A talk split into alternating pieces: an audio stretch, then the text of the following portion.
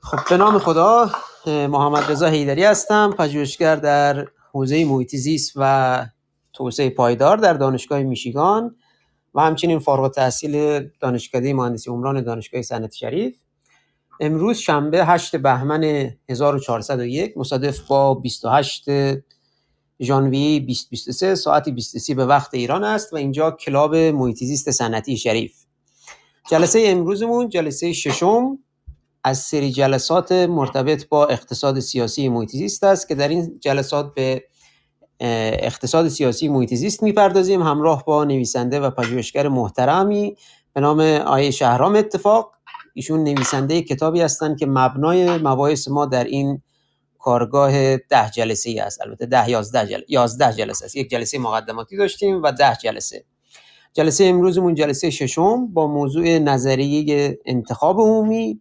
ناسیونالیسم و محیط زیست است که احتمالا حدودا یک ساعت یک ساعت و نیم به درازا بکشد.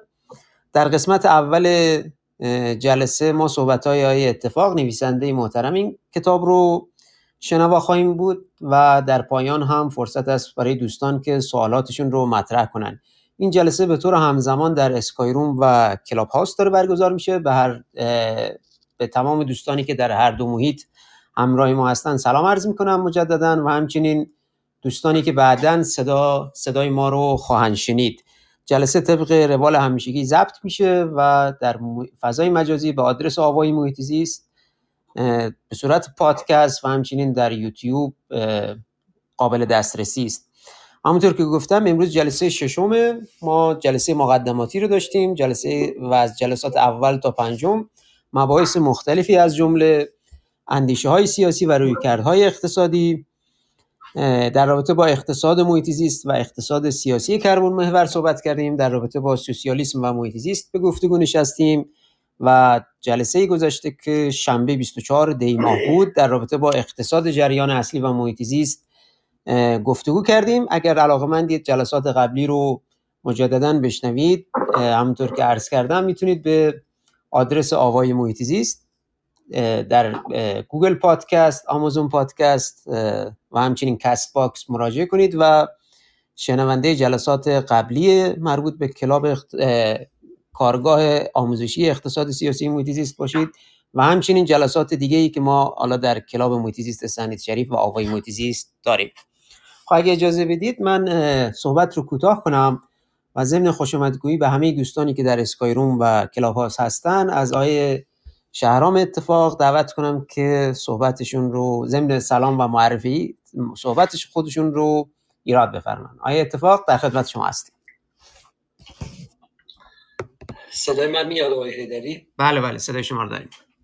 خب من سلام عرض می‌کنم خدمت همه عزیزان حاضر در این جلسه. تشکر و قدردانی می‌کنم از آقای محمد رضا عزیز از آقای محمد یزدانفر عزیز که این جلسات رو مدیریت می‌کنن سازماندهی می‌کنن این رویدادا رو و تشکر قدردانی می‌کنم از حامی معنوی این رویدادها انجمن دانشگاه صنعتی شریف سوتا و همونطور که آقای هیدری به چیوایی توضیح دادن ما در واقع این جلسه ششممون اگه اشتباه نکنم و در این جلسه قصد داریم که به موضوع اقتصاد سیاسی محیط زیست بپردازیم. اقتصاد به موضوع نظری انتخاب عمومی و ناسیونالیسم در محیط زیست بپردازیم. این در واقع دو تا فصل از اون کتاب اقتصاد سیاسی محیط زیست بنده است که جلد اول دو تا فصل داره. یکی از فصلهای اون کتاب نظری انتخاب عمومی و یکی از فصلها موضوع ناسیونالیسم. علت اینکه این دوتا کنار هم گذاشتیم خواستم که یه ذره در در زمان ارائه این کار صرفه جویی کنیم و اینو در واقع فشرده تر بتونیم این دوتا مبحث رو ارائه بدیم. برای اینکه ما بخشی از این آنچه که اینجا گفته می شود و در اون جلسه مقدماتی که برگزار کرده بودیم به عنوان یکی از زیرشاخهای اقتصاد سیاسی محیط توضیح دادیم. خدمتتون شود که همونطور که به یاد داریم از اون مفاهیم اولیه که در جلسات اولیه اون رو مطالعه کردیم در اروپا ما یه شخصیتی رو سراغ داریم به اسم جان لاک که یکی از بنیانگذاران مفاهیم لیبرالیسم مدرنه و جان لاک در واقع ادعا می‌کرد این بحث رو مطرح می‌کرد که انسان ها داره یه حقوق طبیعی هستن. و این حقوق طبیعی شامل حق حیات حق مالکیت و حق آزادی است. به این معنی که در واقع جان لاک میگفتش که انسان ها از, از یه حیاتی برخوردارن و کسی اجازه نداره که این حیات رو این حق زنده موندن رو زندگی کردن رو از اونها سلب بکنه. و برای این اولین حقی که انسان داره. اصلا انسان به وجود آمده است تا بتونه زندگی کنه. حالا با پیش زمینه های اندیشه مذهبی هم جان داشت. منتها چیزی که داشت توضیح می‌داد متکی بود به عقلی که ما بهش میگیم عقل اقلایی ریزونیبل ریزن. و به اتکای این عقل اقلایی که این عقل اقلایی عقل عرفی نیست یعنی عقل سنتی نیست.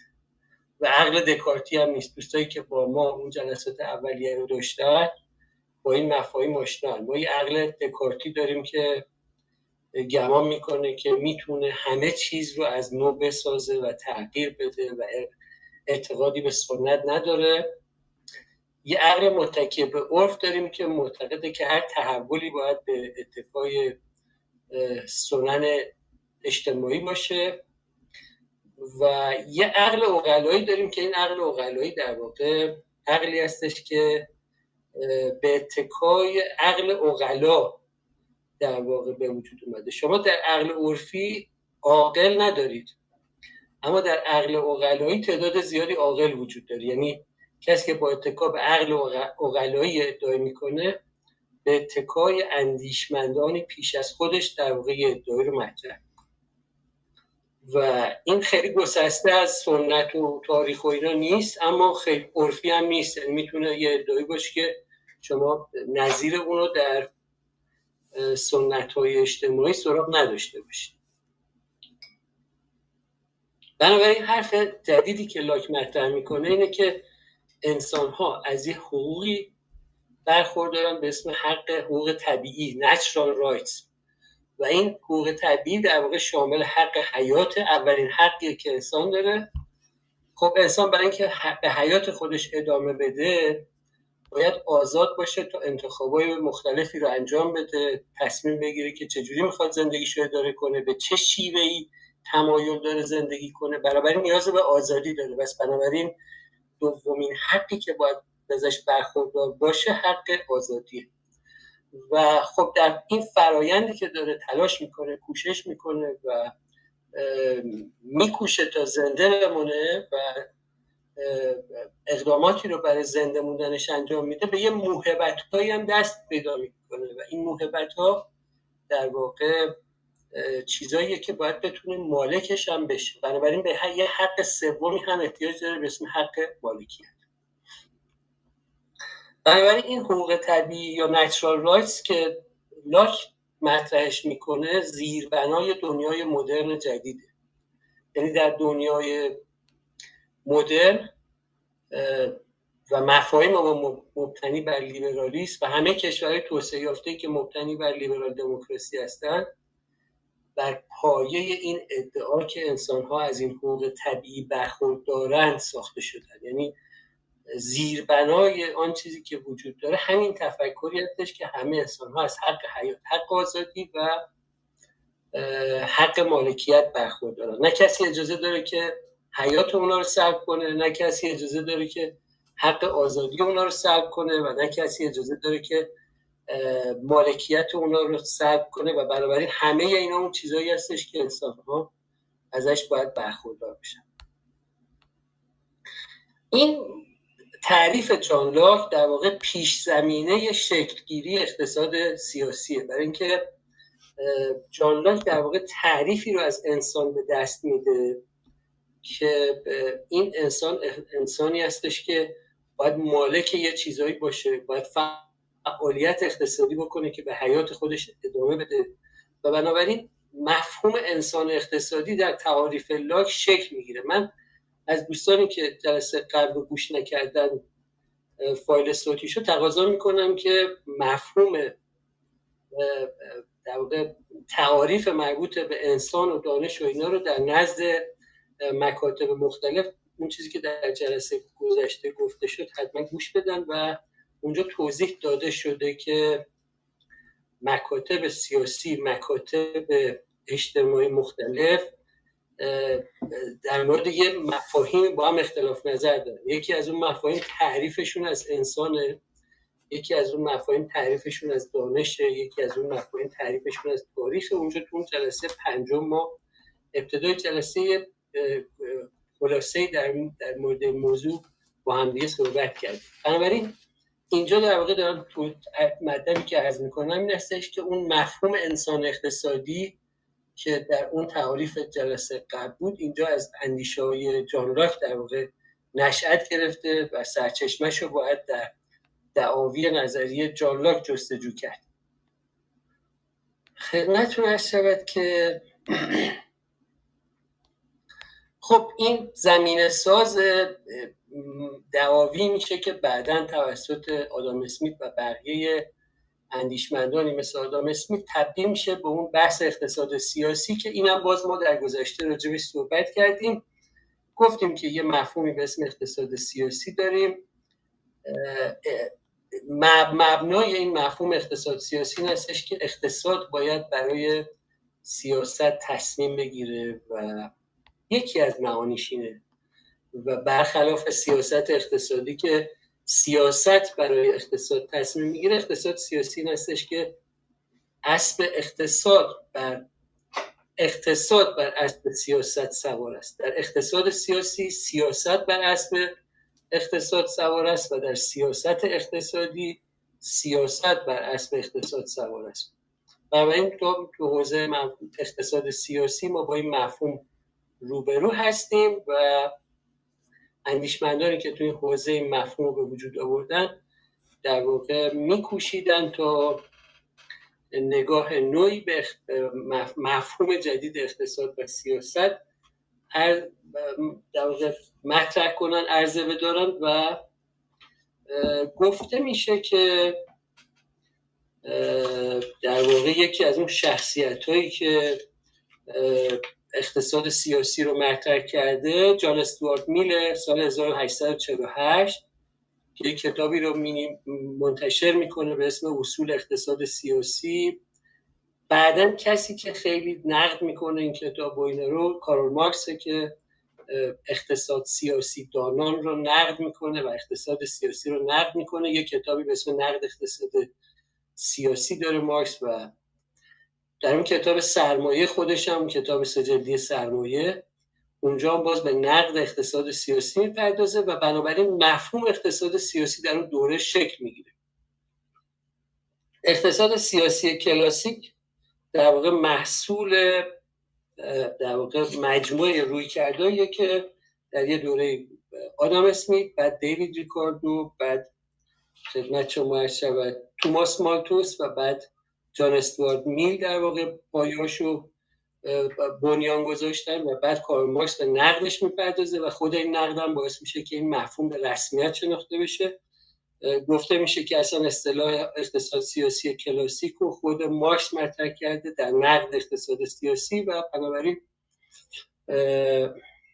فکر می‌کنم اگه درست خاطرم باشه در اون کتاب اندیشه های فلسفی و اقتصادی مارکس زمانی که مارکس خیلی جوان بوده برای اولین بار اگه درست خاطرم باشه تو اون کتاب شروع می‌کنه به نقد اقتصاد سیاسی تو آخرین آثارش که مثلا سرمایه است این اصطلاح رو مارکس ازش استفاده می‌کنه. اما بعد از یه مدت این اقتصاد سیاسی با افول مواجه میشه و کسایی که در حوزه اقتصاد کار می‌کردن میرن سراغ مفهوم اقتصادی که به دور و مسون از موضوع سیاسی و دولته. به طوری که مثلا بعضی از اقتصاددانا مفهوم جدیدی رو به وجود میارن که بعدا اون روی کردشون به انقلاب مارژینالیستی مشهور میشه. فایده گرایی مثل مثلا جرمی بنتام در فلسفه اخلاق مطالبی رو مطرح می‌کنن. استنلی جمز که در منچستر زندگی می‌کرده کارمنگر که در وین زندگی می‌کرده و لئون وارلاس که در لوزان زندگی می‌کرده به موازات به دستاوردهای جدیدی دست پیدا می‌کنن و مجموعه اون چیزهایی که اونجا به وجود میاد اسمشو می‌ذارن اقتصاد نوکلاسیک. یعنی اونجا در واقع اقتصاد راه خودش رو از اقتصاد سیاسی جدا می‌کنه و سعی می‌کنه که به عنوان یه علم اقتصاد مجزا به حیات خودش ادامه بده و از سوی دیگه مصدوم باشه. از همه اون دعاوی که در گذشته از سوی مارکسیستا مطرح بود از سوی مارکس مطرح بود و اینا. و بنابراین ما یه مفهومی به اسم اقتصاد نوکلاسیک داریم که بعدا اقتصاد نوکلاسیک و مفاهیمی که بعد از اون در واقع شکل می‌گیره منجر میشه به اون چیزی که بعدا بهش میگن اقتصاد جریان اصلی. این همون بحثی است که ما در جلسه گذشته راجع به صحبت کردیم. یعنی ریشه های اقتصاد جریان اصلی مال این داستانی است که من عرض می‌کنم. و بنابراین برای مدتی اقتصاد سیاسی در واقع با افول مواجه میشه یا ساکت میشه و البته دو تا جریان دو سه تا جریان مختلف بودن که در این قرن بیستم مثلا به صورت کم فروغ یا مفاهیمی رو مطرح می‌کردن که یه جوری شعله این اقتصاد سیاسی رو زنده نگه میداشت. دعاوی رو مثلا جوزف شومپیتر مطرح می‌کرد. اندیشمندهای دیگه مطرح می‌کردن. باز به یه شکلی اون مفاهیمی که لنین در مورد امپریالیسم مطرح می‌کنه به یه شکلی هنوز موضوع اقتصاد سیاسی رو یه جوری مطرح نگه میداره. اما به حال اون چیزی که در دنیا امروز داره تدریس میشه و تا قبل از دهه 1960 تا 1980 خیلی جدی بود. همین اقتصاد جریان اصلی بوده و نوکلاسیکا بودن و اینا و از تقریبا اوایل دهه 1960 به بعد این جریان اقتصاد, اقتصاد سیاسی دوباره شکل می‌گیره دوباره مفاهیم رفته رفته مطرح میشه.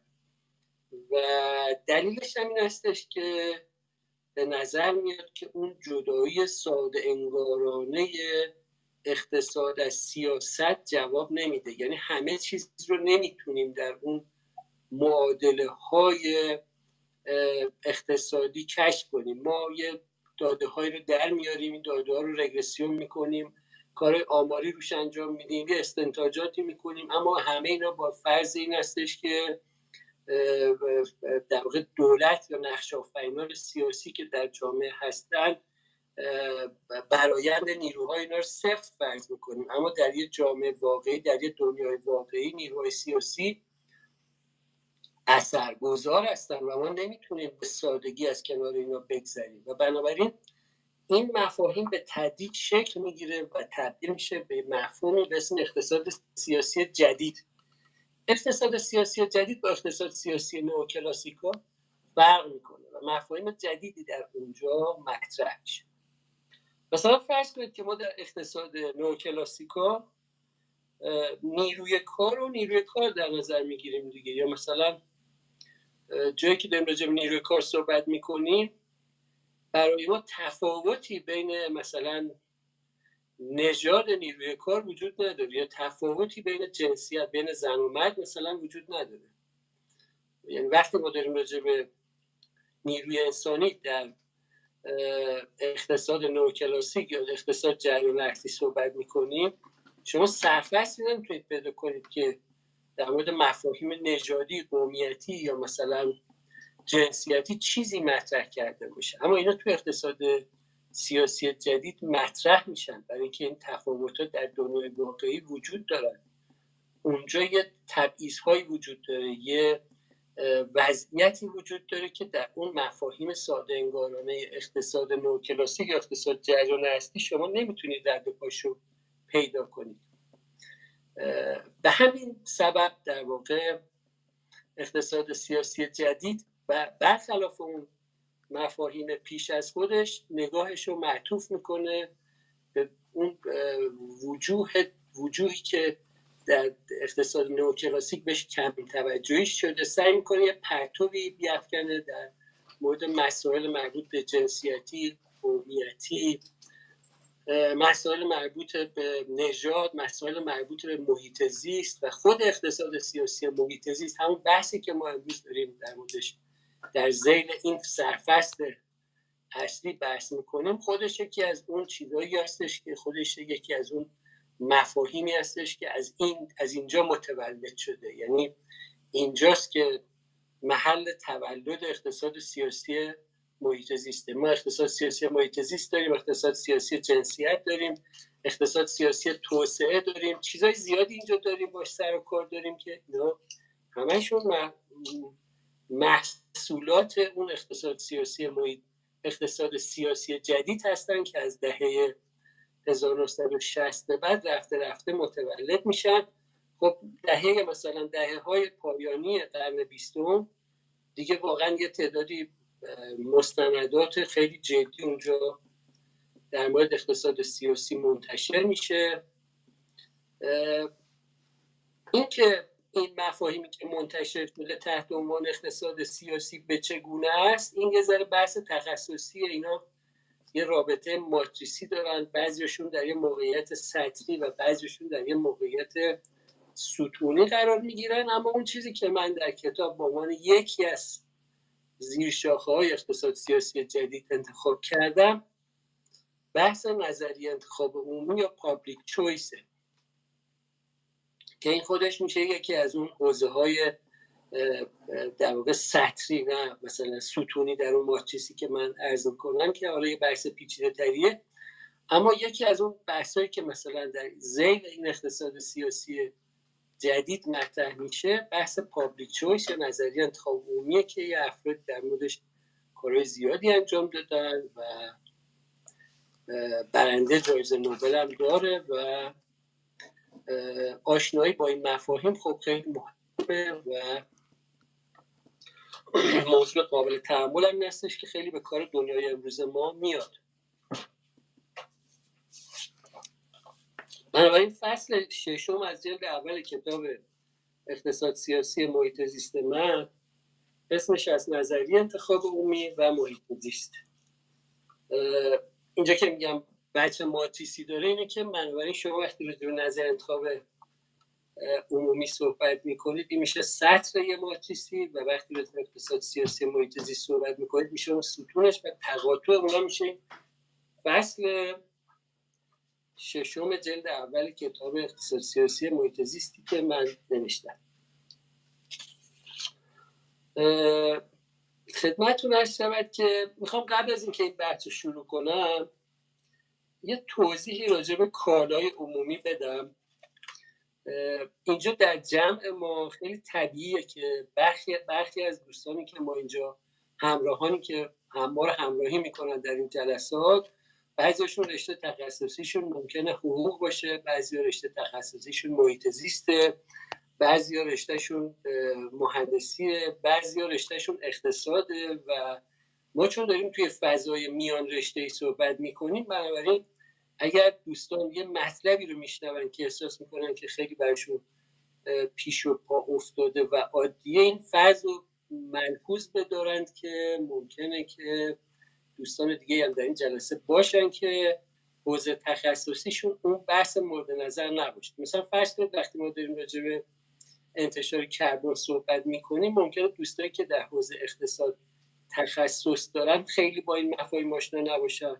یا برعکس وقتی داریم راجع به کالای عمومی صحبت می‌کنیم ممکنه که همراهانی که رشتهشون مثلا مهندسی محیط زیست یا چیزای شبیه به اینه ممکنه با این مفهوم آشنا نباشن. بنابراین باید با یک کمی با سعی با در واقع این تعاریف برخورد بکنیم و این فرض رو پیشا پیش مفروض بداریم که ممکنه همراهان ما در حوزه های دیگری تخصص داشته باشن. خب یکی از اون بحثایی که ما داریم کالای عمومیه. یه مفهومی که باش سر و کار داریم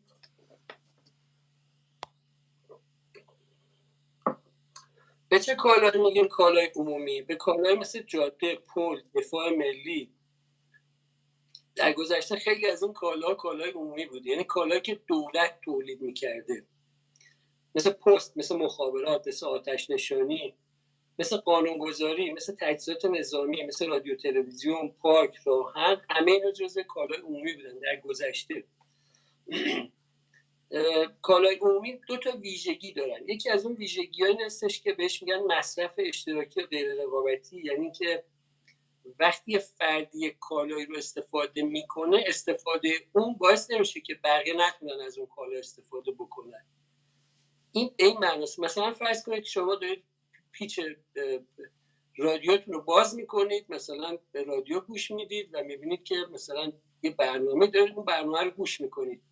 مصرف شما باعث نمیشه که تو مصرف من یه اختلالی به وجود بیاد. یعنی اون کالا دچار کمیابی نمی‌شود. یعنی شما اگه برید مثلا توی یه سوپرمارکتی مثلا یه کالایی رو بخرید اون کالا کم میشه و من که می‌خوام برم بخرم برای اون کالای نایابی به وجود میاد. این در این مورد اینجوری نیست. وقتی مثلا یه برنامه رادیویی پخش میشه مصرف کننده ها یه جوری رقیب هم دیگه نیستن و بنابراین بهش میگن که اینجا یه مصرف اشتراکی و غیر رقابتی وجود داره.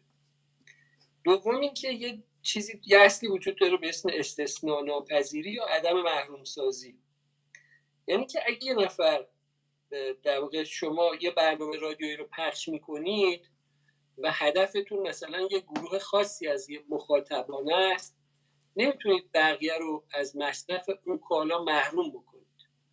یا یه مثال دیگه که می‌زنن مثلا فانوس دریایی مثلا فانوس دریایی در یه ساحلی مستقر شده و داره نور خودش رو میندازه به دریا و یه علامتی میده که این برای دریا نوردانی که اونجا هستن لازم استفاده می‌کنن. ازش حالا در گذشته استفاده می‌کرد تجهیزات نوفری کمتر بود و اینا. و خب نمیشه گفت که کسایی که پول بدن بابت این فانوس دریایی ما فقط به اونا خدمات میدیم. چون وقتی داره نور خودش رو توی دریا میندازه که هر کسی می‌تونه از اون نور استفاده بکنه. بنابراین این ویژگی کالای عمومی مثلا گفته میشه که اینا کالای عمومی و به همین دلیل هم دولت ها در طول تاریخ کالاهای عمومی رو از گذشته تولید کردن. خب خیلی کالا در گذشته جز کالای عمومی بود مثل جاده مثل پل مثل دفاع ملی مثل پست مخابرات. رادیو تلویزیون. الان بعضی از این کالاهایی که ما میشنویم که جز کالاهای عمومی هم برای عجیب میاد اینکه خب پست الان در خیلی از کشورهای دنیا که پست دولتی وجود نداره اینا پست خصوصیه در گذشته در واقع این کار امکان پذیر نبود که اینا تبدیل بشه به کالاهای خصوصی و هر کی که می‌خواد ازش استفاده کنه و هزینهش رو بپردازه. اما در دنیای امروز این امکان وجود داره. بنابراین بخشی از اون چیزایی که در گذشته کالای عمومی محسوب می‌شد امروز دیگه کالا در زمره کالاهای عمومی محسوب نمی شود و به صورت خصوصی تولید می شود و همون کسایی که می‌خوان رو تولید کنن و مصرف کنن توی بازار فعالیت اقتصاد خودشون رو انجام میدن و نیازی هم به این ندارن که این رو دولت تولید کنه. اما همچنان ما با برخی از کالاها مواجه هستیم که این کالاها به صورت عمومی تولید میشن. مثلا فرض کنید که قانونگذاری کاری که مجلس مثلا می‌کنه مثلا تو مجلس یه مصوباتی تصویب می‌کنن فعالیت می‌کنن که اونجا داره مثلا مجلس قانون اساسی یه دستن شما دارید بهشون حقوق می باید باید با حقوق شما با اون مالیات که شما پرداخت می‌کنید از محل منابع عمومی ارتزاق بکنن و فعالیت فعالیت حقوقی خودشون انجام بدن یا دولت مثلا جاده می‌سازه پل می‌سازه. اینا کارهایی هستش که جزء دفاع جزء کالای عمومی محسوب می شود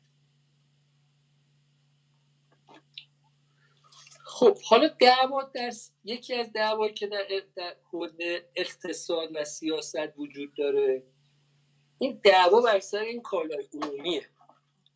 فرض کنید که من یه زمینی دارم در یکی از مناطق کشور که خب جای دور افتاده ایه اگه یه جاده اصلی از کنار این زمین من عبور کنه قیمت زمین های من چند برابر میشه.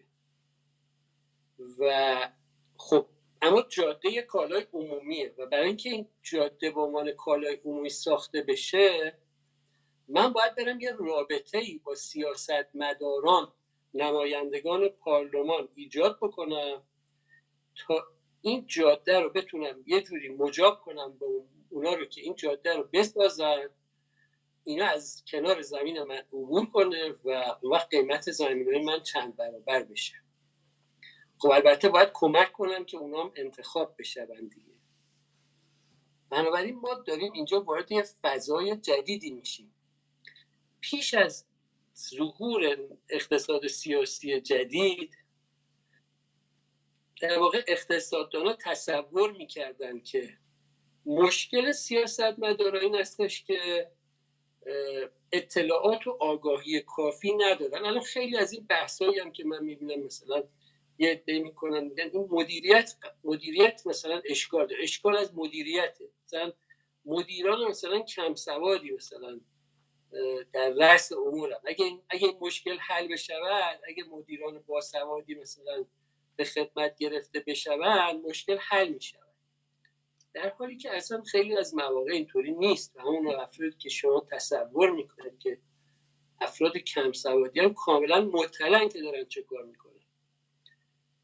و بنابراین برخلاف اون تصور سادنگارانه که اقتصاددانا در مثلا کارشناسا فقط اقتصاددانا نه کارشناسای حوزه مختلف در دهه مثلا 1960 به قبل داشتن از 1960 به بعد رفته رفته به این نتیجه که این سیاست مدارا درسته که مدارک رو می‌گیرن از شما گزارش های کارشناسی رو از شما می‌گیرن و شما تصور می‌کنید که به محض اینکه اطلاعات جدید رو کسب کردن میرن اقداماتی انجام میدن که به حل مشکلات جامعه و کشور منتهی بشود. مثلا مشکل ترافیک رو حل می‌کنن مشکل آلودگی هوا رو حل می‌کنن.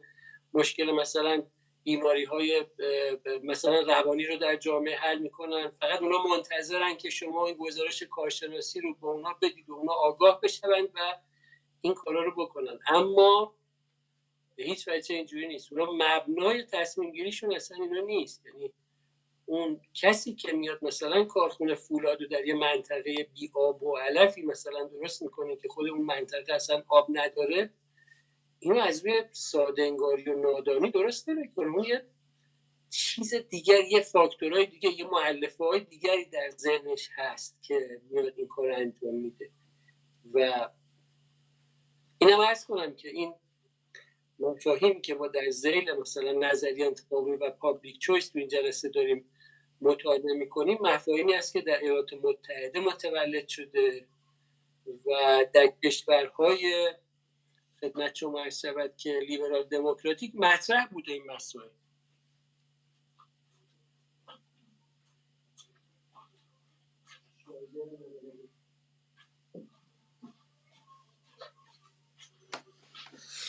ببخشید خب من, خب من تشکر مجدد کنم از همه دوستانی که چه در کلاب هاست چه در اسکای روم با ما هستن. خیلی خوشحالیم که شما رو داریم و همچنین دوستانی که بعدا صدای ما رو از طرق مختلف میشنوند ما امروز جلسه ششممون هست جلسه ای که در ارتباط با در ارتباط با ادامه جلسات قبلیمون در حوزه اقتصاد سیاسی محیط زیسته مشخصا امروز در ارتباط با نظریه انتخاب عمومی ناسیونالیسم و محیط زیست صحبت می‌کنیم و در یک فضای میان رشته ای هستیم. همینطور که های اتفاق به درستی اشاره کردن فضای میان رشته فضایی است که مناسبات خاص خودش رو هم میطلبه. اگر دوستانی تصور می‌کنن بعضی از مباحث براشون حالا ساده است مطمئنا برای بعضی از دوستان دیگر این مباحث مباحث جدید و جالبی است و این فضای میان رو سعی کردیم در این ده جلسه بگونی بگنجونیم که هم از محیط صحبت کنیم هم از اقتصاد صحبت کنیم هم از سیاست و حالا فل، فلسفه و مباحث دیگه که در حقیقت یه نوع تمرینی هم باشه برای همگیمون چه کارشناسان چه خبرنگاران چه علاقمندان به محیط و خدا تا امروز جلساتمون خیلی استقبال خوبی شده من پیام های مختلفی از چه کارشناسان چه دوستانی که حتی دانشجویان رشته محیط از داخل ایران پیام میدن از خبرنگاران عزیز محیط زیستمون پیام میدن و تشکر می‌کنن از اینکه به حال دید و افق دید جدیدی رو براشون ایجاد کردیم و این خیلی مایه خوشحالی است. من هم از شما همه عزیزان تشکر می‌کنم که در این جلسات حضور دارید و حضور شما مایه دلگرمی ماست و همچنین از آقای یزدانفر که این جلسات رو کمک می‌کنن که با هم دیگه جلو ببریم و مشخصا از آقای اتفاق نویسنده محترم کتاب اقتصاد سیاسی محیطی است که این فرصت رو در اختیار ما قرار دادن که این مباحث و نکات میان رشته رو در حوزه اقتصاد سیاسی محیطی با هم دیگه به گفتگو بشینیم. ممنون آقای عزیز. خیلی ممنون آقای دری عزیز. من حقیقتش توی سفر هوایی که داشتم همین چند روز پیش یه کمی دچار سرفه و اینا شدم که بعد وقتی دورای مصرف کردم که تا پایان این جلسه پتر مردور مشکل ایجاد نشه اما بعضی موقع بالاخره یه کمی دچار مشکل میشم. ممنون آقای هدری عزیز تشکر. عرض مرزتون که بس این یکی از ویژگی های کالای عمومی بود که ارز کردم و بعد بنابراین همطور که ارز کردم از 1960 به بعد کارشناس های حوزه های مختلف حوزه محیط زیست حوزه حوزه اجتماعی حوزه مربوط به خانواده حوزه مربوط به هر چیزی هر کارشناس که این حوزه فعالیت می‌کردن متوجه شدن که این برخلاف اون تصوری که داشتن فکر کردن که اگه مشکلاتی در جامعه وجود دارد ناشی از کم اطلاعی سیاستمداران است. بعدا متوجه شدن که اصلا اینجوری نیست چون سیاستمداران مبنای تصمیم گیریشون چیزای دیگه ایه نه اینکه اونا نمی‌فهمن که مثلا مشکل آلودگی محیط زیست و آلودگی مثلا هوا یا ترافیک و چجوری می‌شود حل کرد. موضوع اونا این نیست و خب حالا موضوع اونا چیه؟ این حرفیه که پابلیک چویس در واقع مطرح می‌کنه و ما تو این جلسه می‌خوایم به گوشه های از اون بپردازیم. حالا من توی کتاب شخصیت های متعددی رو اسم بردم که توی این حوزه اظهار نظرهایی داشتن و منجر به ظهور این مفاهیم public choice شده و یکی دو نفر یه نفر از این شخصیت ها هم جایزه نوبل برده. این تو اون جلد اول وجود داره. اما بریم سراغ آموزه های public choice یا خدمت شما شود که نظریه انتخاب عمومی. من نوشتم که مهمترین آموزه های نظریه انتخاب عمومی عبارت هستند از یک سیاست مداران و صاحب منصبان دولتی نیز منافع شخصی دارند. ببینید اون تصور پیشینی که توی دهه مثلا قبل از دهه 1960 در نزد اندیشمندان حوزه علوم اجتماعی سیاسی وجود داشت این بود که کارگزارای دولتی سیاستمداران انسانهایی هستند که به خیر عمومی میاندیشند و چیزی غیر از خیر عمومی رو در نظر نمی‌گیرند و مبنای محاسبات ذهنی اون اندیشمندان هم این بود. یعنی سیاستمداران و کارگزاران دولتی رو به منزله افرادی در نظر می گرفتن که به چیزی غیر از خیر عمومی نیندیشن اما پابلیک چویس به ما میگه می‌گوید که اینجوری نیست. ما منافع شخصی دارن و منافع شخصیشون می‌تونه در تصمیم گیری های سیاسی و اقتصادی اثرگذار باشه. و اگر اینطوریه دیگه اون مفاهیمی که ما در اقتصاد نئوکلاسیک باش سر و کار داشتیم اونا دیگه جواب نمیده. بنابراین بخشی از مشکلات جامعه ما از جمله مشکلات مثلا محیط زیستی ما می‌تواند می‌تواند برخواسته و متاثر از این موضوع باشه. یعنی اونا می‌دونن که اگه مثلا این کار رو انجام بدن مثلا اون مشکل در یه جای دیگه برطرف میشه. اما اونا با یه به, موضوع مورد توجهشون چیزای دیگه. یکی از اون چیزها منافع شخصی. دوم اینکه دولت ها تمایل دائمی به گسترش خودشان دارن. خب هر چقدر اینا حوزه فعالیت خودشون رو دولت ها افزایش بدن براشون جذابیت داره. بگن آقا فردا صبح مثلا شما دولت باید بیاد مثلا باشگاه فوتبال هم مثلا داشته باشه. یعنی باشگاه فوتبال که موضوع مربوط به حوزه خصوصیه از فردا صبح شما مثلا باشگاه فوتبال هم مثلا باید داشته باشید. مثلا پرتغال هم مثلا وارد کنید. اینا خیلی برشون جذابیت دولت ها به افزایش مخارج خودشون تمایل دائمی دارن. یعنی هر شما بگید بیشتر خرج کنم میگن بیشتر. بعد خیلی هم عالیه. برای همینه که شما می‌بینید که هر سال دولت کسی بودجه داره. ببینید هر کدوم از ماها اگه بهمون بگن که شما حقوقتون ماهیانه مثلا 800 دلاره 1000 دلاره 5000 دلاره. ده هزار دلار شما در ماه حقوق می‌گیرید. هر چقدر که به ما بگن که شما حقوق می‌گیرید سعی می‌کنیم زندگیمون رو بر اساس اون مقداری که تعیین شده تنظیم بکنیم. از اما دولت ها این کار نمی‌کنن. شما بهشون میگید بودجه سال آینده تو مثلا اینقدر دلاره اونا میرن بیشترش رو خرج می‌کنن. هی کسی بودجه میرن خب.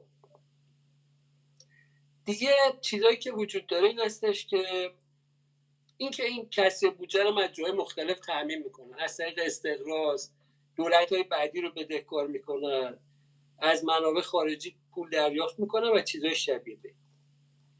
دولت ها علاقه زیادی به افزایش مالیات دارن. این مالیات رو بیشتر کنن. این وسط خود خود این کارگزاران دولتی و سیاست نداره از این وضعیت منتفع میشه. دولت گرایش بارزی به توسعه روزافزون دیوان سالاری بروکراسی دارن. یکی از شیوه های اینو بندایی که من نوشتم تو کتاب دارم می‌خونم. یکی از شیوه های رایج دولت ها برای افزایش بودجه ادعای وجود خطر امنیتی و درخواست بودجه نظامی است. اصلا دولت ها دوست دارم بگن آقا الان ما خیلی خانم ها و آقایان ما کشورمون در در معرض خطر است و هر لحظه ممکنه مثلا یه بلای سرم بیاد و بعد مثلا بریم بودجه نظامی زیادی می‌خوای فعالیت نظامی زیادی می‌کنیم این ادعای خطر همیشه برای جذابیت داره و برای دولت ها همش دارن می غالبا میکوشن تا این خطر امنیتی رو برجسته کنن و بودجه نظامی بیشتری رو بگیرن. به راه افتادن جنگ یا استمرار حضور در وضعیت فوقالعاده منجر به افزایش قدرت دولت ها و ازدیاد بودجهشان می شود و بسیاری از هزینه و مخارج اضافی رو توجیه می‌کنه. خب یکی از ویژگی های یکی از آموزه های نظر انتخابی یا public choice پیمان شدن سیاستمداران با گروه های دارای منافع خاص برای خرید و فروش رأی و پیروزی در انتخابات امری محتمل است. این یعنی چی؟ یعنی که سیاستمدارا باید تو انتخابات پیروز بشن دیگه. یکی از اهداف مهم سیاستمدارا اینه که در انتخاب پیروز بشن. چه چیزی منجر به پیروزی آنها می شود باید برم ببینن که مردم به چی رأی میدن. اگه ما چی بگیم مردم به اون رأی میدن و ما در انتخابات پیروز می‌شویم. اگه ما ادعا کنیم فردا میایم در این کویر یه دونه پتروشیمی درست می‌کنیم اگه به ما رأی میدن خب این خوبه دیگه. یعنی این باعث میشه که ما ادعا کنیم. وسط این کویر میان برای شما یه پتروشیمی درست کنیم. حالا آبم نداشت مهم نیست. در ما رأی میاریم دیگه. این چیزی که هدفی که ما داریم رأی آوردنه. بنابراین پیروزی در انتخابات. بهش میگن خرید رأی. یعنی شما برید به عده بگید آقا شما به من رأی بدید. من میام جای پل می‌سازم استادیوم می‌سازم جاده می‌سازم پتروشیمی می‌سازم فولاد می‌سازم. آب رو از اونجا سرچشمهشون مثلا عوض می‌کنم میارم به شما آب میدم. از اونجا لوله آب می‌کشم میارم اینجا این کارا رو می‌کنم. اینا بهش میگن پیروزی خرید و فروش رأی. فروش رأی هم داریم. فروش رأی یعنی اینکه یه عده هم از این طرفی پا میشن میرن یه سیاستمداری رو پیدا می‌کنن. میگن ما صرف مثلا وارد کنندگان مثلا خودرو هستیم. تو اگه بتونی در انتخابات پیروز بشی و بری مثلا تو مجلس قانونی تصویب کنی که اینجوری بشه ما مثلا برامون خیلی خوب میشه ما هوای تو داریم. یا مثلا خودروسازهای مثلا مثلا دولتی ممکنه مثلا ممکنه مثلا جزء همچین نمونه های از این چیزا باشن خب بعد بند بعدی. من از این کتابم می‌خونم. جلد اول زیر فصل نظریه عمومی و محیط زیست. هر انتخاباتی هزینه هایی در پی دارد و این هزینه ها باید از جای تعمین شود. محتمل است سیاستمداران پس از پیروزی در انتخابات برای تصویب قوانینی به نفع حامیان یا اسپانسرهای مالی انتخاباتی خودشان بکوشند تا هزینه هزینه ها جبران شود. یعنی چی؟ یعنی که من مثلا اومدم نماینده شدم حالا یه حجم قابل ملاحظه تبلیغات انجام دادم. خب اینا یه منابع نیاز داشته دیگه از یه جای این پول اومده دیگه. این پول از کجا اومده؟ یه اسپانسرایی وجود داشتن. حالا که رفتم در مجلس مثلا انتخاب شدم رأی آوردم و جزو نمایندگان پارلمان شدم. حالا باید برای این اسپانسران فکری بکنم دیگه. اونا که همینجوری به رایگان که نیومدن من هزینه کنم برای من من انتخاب بشم. اینا یه در نظری داشتن یه قصدی از این کار داشتن. یه منتظرن که من یه کاری براشون انجام بدم. بنابراین هر انتخاباتی یه اسپانسرایی داره و اون اسپانسر یه در واقع درخواست های بعدا از این نماینده های پارلمان داره. بند بعدی اولویت سیاستمداران و دیوان سالاران در تخصیص منابع میان دو پروژه A و پروژه B. آن پروژه ای نیست که الزاما متضمن منفعت عمومی باشد. تو برانتز و کارشناسان آن را توصیه و تجویز می کنند بلکه آن پروژه ای است که در بردارنده محبوبیت که در بردارنده محبوبیت بیشتری باشه محبوبیت بیشتری برمقام بیاورد و رأی افزونتری به همراه داشته باشد. یعنی شما ممکنه ببینید که چرا این سیاست ندار این همه ما بهش توضیح دادیم. آقا اینجا اگه مثلا شما این کار رو بکنید محیط خراب میشه. خانمی که رفتید مثلا نماینده تمایل دارید نماینده پارلمان بشیم. ما که اینجا همه توضیح دادیم. اینجا این طالاب مثلا با مشکل مواجه میشه و دیگه شما به این صنعت اینجا در ایجاد بکنید. پس این همه گزارش رو نمی‌دونم فایل و document و اینا به شما دادیم و چرا این حرف ما رو گوش نمی‌کنه؟ برای اینکه اون در پی پیروزی در انتخابات در تخصیص منابع میان دو پروژه A و پروژه B اون پروژه پروژه رو در نظر می‌گیره که متضمن در واقع محبوبیت و رأی بیشتر باشه نه الزاما منفعت عمومی بند بعدی کاندیداها از انواع و اقسام روش های ریاضی محاسباتی و روانشناسی برای انتخاب برنامه ها و شعارهای انتخاباتی خود استفاده می کنند تا بچه داریم بچه آره.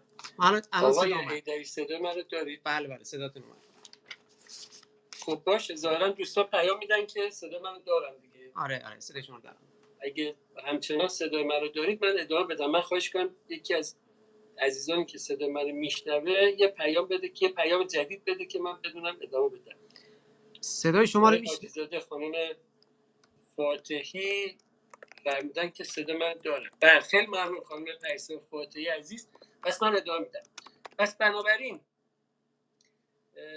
عرض می‌کردم که کاندیداها از انواع اقسام روش های ریاضی و محاسباتی استفاده می‌کنن برای اینکه شعار انتخاباتی خودشون رو مطرح کنن عرض می‌کردم که من دیدم که مثلا دوستان در مورد مثلا شخصیت های مختلف انتخابات های مختلف صحبت می‌کنن یعنی اوباما خیلی مثلا انسان محیط زیست دوستتریه تا مثلا آقای چه می‌دونم مثلا ترامپ. در حالی که اصلا موضوع از این قرار نیست موضوع از این قرار هستش که اونها یک حوزه هایی رو به صورت سنتی به عنوان محل رأی خودشون دارن و می‌دونن که باید برای پیروزی در انتخابات روی اون حوزه ها متمرکز بشن. بنابراین برای ترامپ و برای اوباما خیلی محیط فرقی نمی‌کنه. حالا ممکنه به لحاظ شخصیتی آدمای خاصی مثلا اینجوری باشن. اما ما در عرصه اجتماعی در واقع داریم این بحث رو مطرح می‌کنیم. نه در عرصه شخصی در قلمرو عمومی داریم موضوع رو مورد مطالعه قرار میدیم نه در قلمرو خصوصی. در قلمرو عمومی از نظر پابلیک چویس نظری انتخابی فرقی بین این آدما نیست. اینا دنبال اینن که ببینن که کدوم حوزه رأی میاره و برای این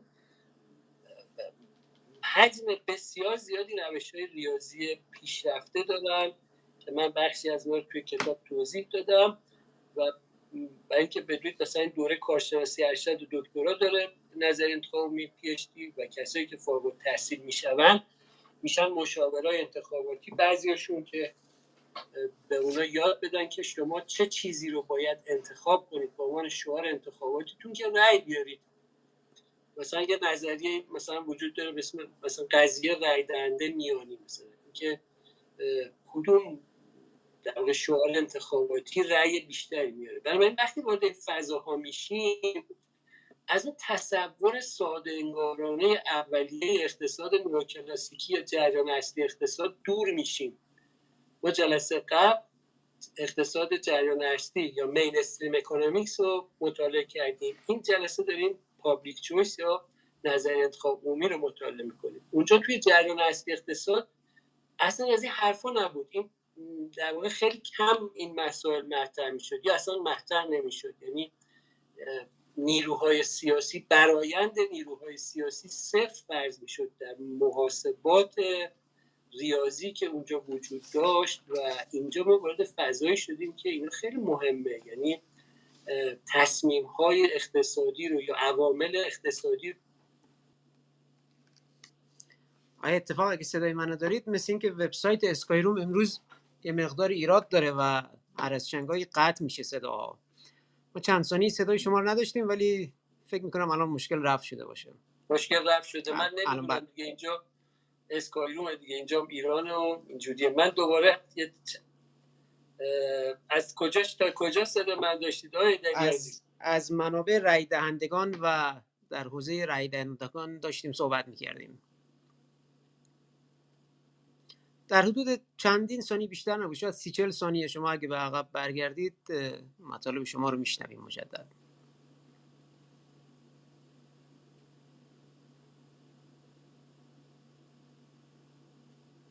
تصور می‌کردیم که خب یه کاندیدایی خیلی علاقه داره مثلا به یه موضوع محیط زیستی و چون ما خیلی علاقه داریم به مسائل محیط زیستی میریم به این کاندیدا رأی میدیم.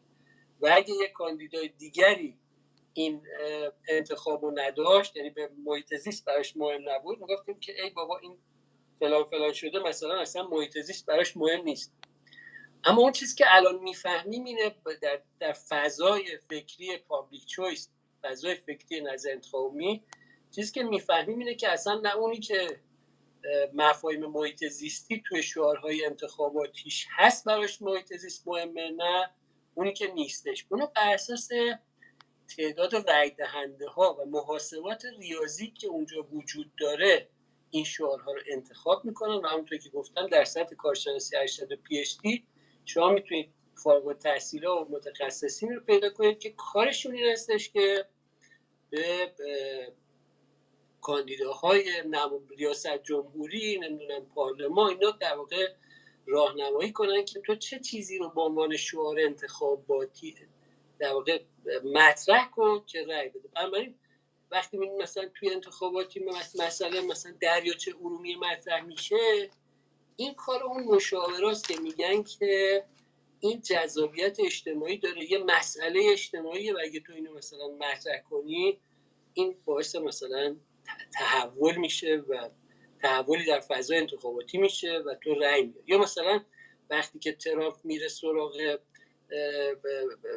بر علیه مثلا انرژی تجدید پذیر که ایالات متحده مثلا صحبت می‌کنه و از صنعت زغال سنگ دفاع می‌کنه هیچ در واقع خصومت شخصی با انرژی تجدید پذیر نداره هیچ علاقه هم به صنعت زغال سنگ نداره. مسئلهش این نیست. مسئلهش اینه که می‌دونه در این دوره از انتخابات بر اساس مشاورهایی که گرفته اگه تمرکز کنه روی دفاع از صنعت زغال سنگ احتمالا این دور انتخابات رو می‌بره و می‌بینیم که می‌بره. دیگه بعضی از این مشاورا می‌بینیم جواب میده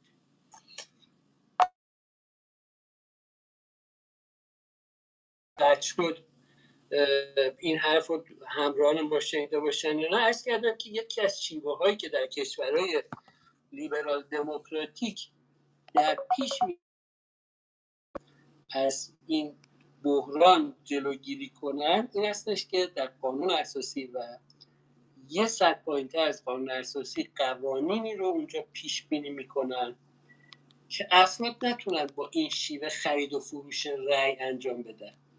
یعنی طرفدارای مثلا صنعت زغال سنگ نتونن برن رأیشون رو بفروشن یا یه کاندیدای ریاست جمهوری بیاد رأیش رو رأی صنعت زغال سنگ رو بخره و در واقع کاری که می‌کنن که اجازه نمیدن که قوانینی تصویب بشه که اون قوانین ناشی از خرید و فروش رأی باشه. یعنی کاری که می‌کنن اینه در سطح قوانین یه تلاش اینجوری انجام میدن. این در واقع جز اون دستاوردهای مهمیه که نظر انتخابی پابلیک چویس داشته و به اتکای اون دستاوردها امروز تو دنیا می‌بینیم که این خرید و فروش رنگ نسبت به اون مثلا گذشته که این مفاهیم یاد نگرفته بودن مثلا کمتر شده و در واقع احتمال اینکه سیاستمدارا بتونن نسبت به گذشته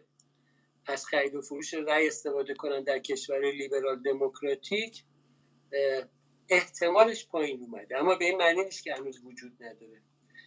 یکی از واژه‌ای که اینجا مصرف میشه بهش میگن حامی پروری. یعنی در واقع شما یه زینفعانی رو دارید که اگه یه مصوبه مجلسی رو مثلا برشون تصویب کنید اون گروه خاص منتفع میشن و بنابراین اونا میشن حامیان شما و سازوکار انتخاباتی هم سازوکار حامی پروری یا یا یه کالای عمومی رو شما اگه تولید بکنید که یه عده به خصوصی ازش منتفع بشن اونا می‌تونن تلاش کنن جزء طرفداران شما بشن. همونطور که عرض کردم اگه من یه زمینی دارم در یه جایی مثلا دور افتاده اما اگه از کنار یه جاده رد بشه قیمت زمین های من ممکنه که چند برابر بشه چند صد برابر بشه و بنابراین میارزه که من بکوشم که رأیم رو به یک کاندیدای پارلمان بفروشم و اسپانسرش بشم و تلاش کنم که اونم یه قوانینی تصویب کنه که از بغل زمین های من از کنار زمین های من یه جاده عبور کنه. حالا شما میاد میگید که این زمین ها محیط زیست آسیب می‌زنه مشکل ایجاد می‌کنه تمام اون اکوسیستم اونجا رو صدمه می‌زنه بهش. گزارش تهیه می‌کنید مطالبی رو عنوان می‌کنید و بعد می‌بینید که هیچ این حرفایی که شما می‌زنید رو گوش نمی‌کنه. فکر کنید که اینا نمی‌فهمن بی سوادن بلد نیستن. اما اصلا اینجوری نیست که حالا می‌فهمن که چه خبره. اونا دارن تو اون سازوکار انتخاباتی عمل می‌کنن. این چیزی هستش که در کشورهای لیبرال دموکراتیک تا حد زیادتری تلاش کردن که این مسئله رو حل کنن. هر که درجه لیبرال دموکراسی کاهش پیدا می‌کنه میزان این بحران در این سبک از دموکراسی هم افزایش پیدا می‌کنه. یعنی به نظر میاد که ما یه سازوکار دموکراتیکی داریم اما یه عده میرن در واقع این کار رو می‌کنن. علت هم نیستش که. ببینید ما دموکراسی مستقیم که نداریم. دموکراسی مستقیم یعنی که اگه همه مردم کشور می‌تونستن در مورد تک تک قوانین رأی بدن. خب می‌شد دموکراسی مستقیم. این کار خیلی امکان پذیر نیست. مجبورن از سیستم نمایندگی استفاده کنیم ما یه نماینده انتخاب می‌کنیم میفرستیم مجلس. اما به اون نماینده اجازه نمی‌دهیم. نباید اجازه بدهیم که اون هر چیزی رو که دلش می‌خواد تصویب بکنه. همه نکته همینجاست. در واقع اون مفهوم مهمی که باید رعایت بشه بحث حاکمیت قانون یعنی مجلس یا حتی اکثریت جامعه حق ندارن قوانین هر قانونی که دلشون خواست تصویب کنن. یا نماینده های مجلس حق ندارن هر قانونی رو که دلشون خواست تصویب کنن. حتی اکثریت جامعه هم حق ندارن هر قانونی رو که دلشون خواست تصویب کنن. مثلا فرض کنید که ممکن اکثریت جامعه تصویب کنن که ما از فردا صبح باید همه مثلا کسایی رو که یه بیماری دارن بکشیم جامعه مثلا جامعه از شر این افراد که مثلا یه بیماری دارن خلاص بشه مثلا. خب این تصمیم اکثریت و اشتباه است چون اکثریت می‌تونه خیلی جا تصمیم اشتباه بگیره. و اون چیزی که می‌تونه زیربنای قانون باشه زیربنای حاکمیت قانون باشه اون همون حقوق فردیه همون حقوق طبیعیه که جان لاک می‌گفت. حق آزادی حق حیات و حق مالکیت. هر چیزی که می‌تونه به این حقوق صدمه بزنه اجازه نداره که زیر پا گذاشته بشه. چه توسط نماینده های مجلس چه توسط اکثریت مردم. بنابراین دموکراسی به هیچ وجه معنیش مردم سالاری نیست. مردم سالاری ترجمه اشتباه و خطایی از دموکراسی دموکراسی مفهومش این هستش که یک قانونی باید در جامعه حاکم باشه و همه باید مقید به اون قانون باشه. دموکراسی مفهومش حاکمیت قانونه. و کاری که در کشور لیبرال دموکراتیک کردن این استش که با کوشش کردن کوشیدن خب سالها روی موضوع کار کردن.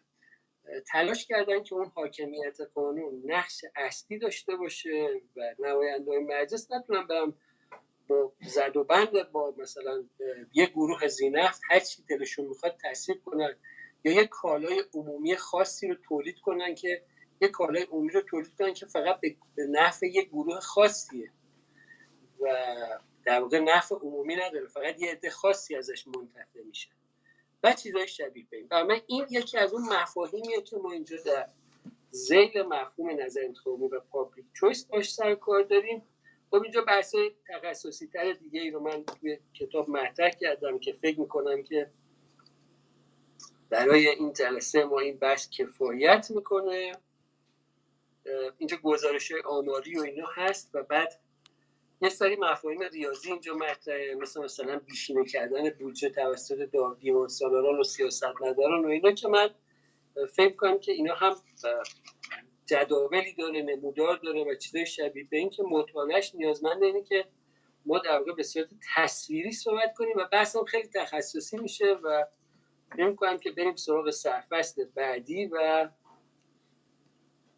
به سرفصل بعدی بپردازیم.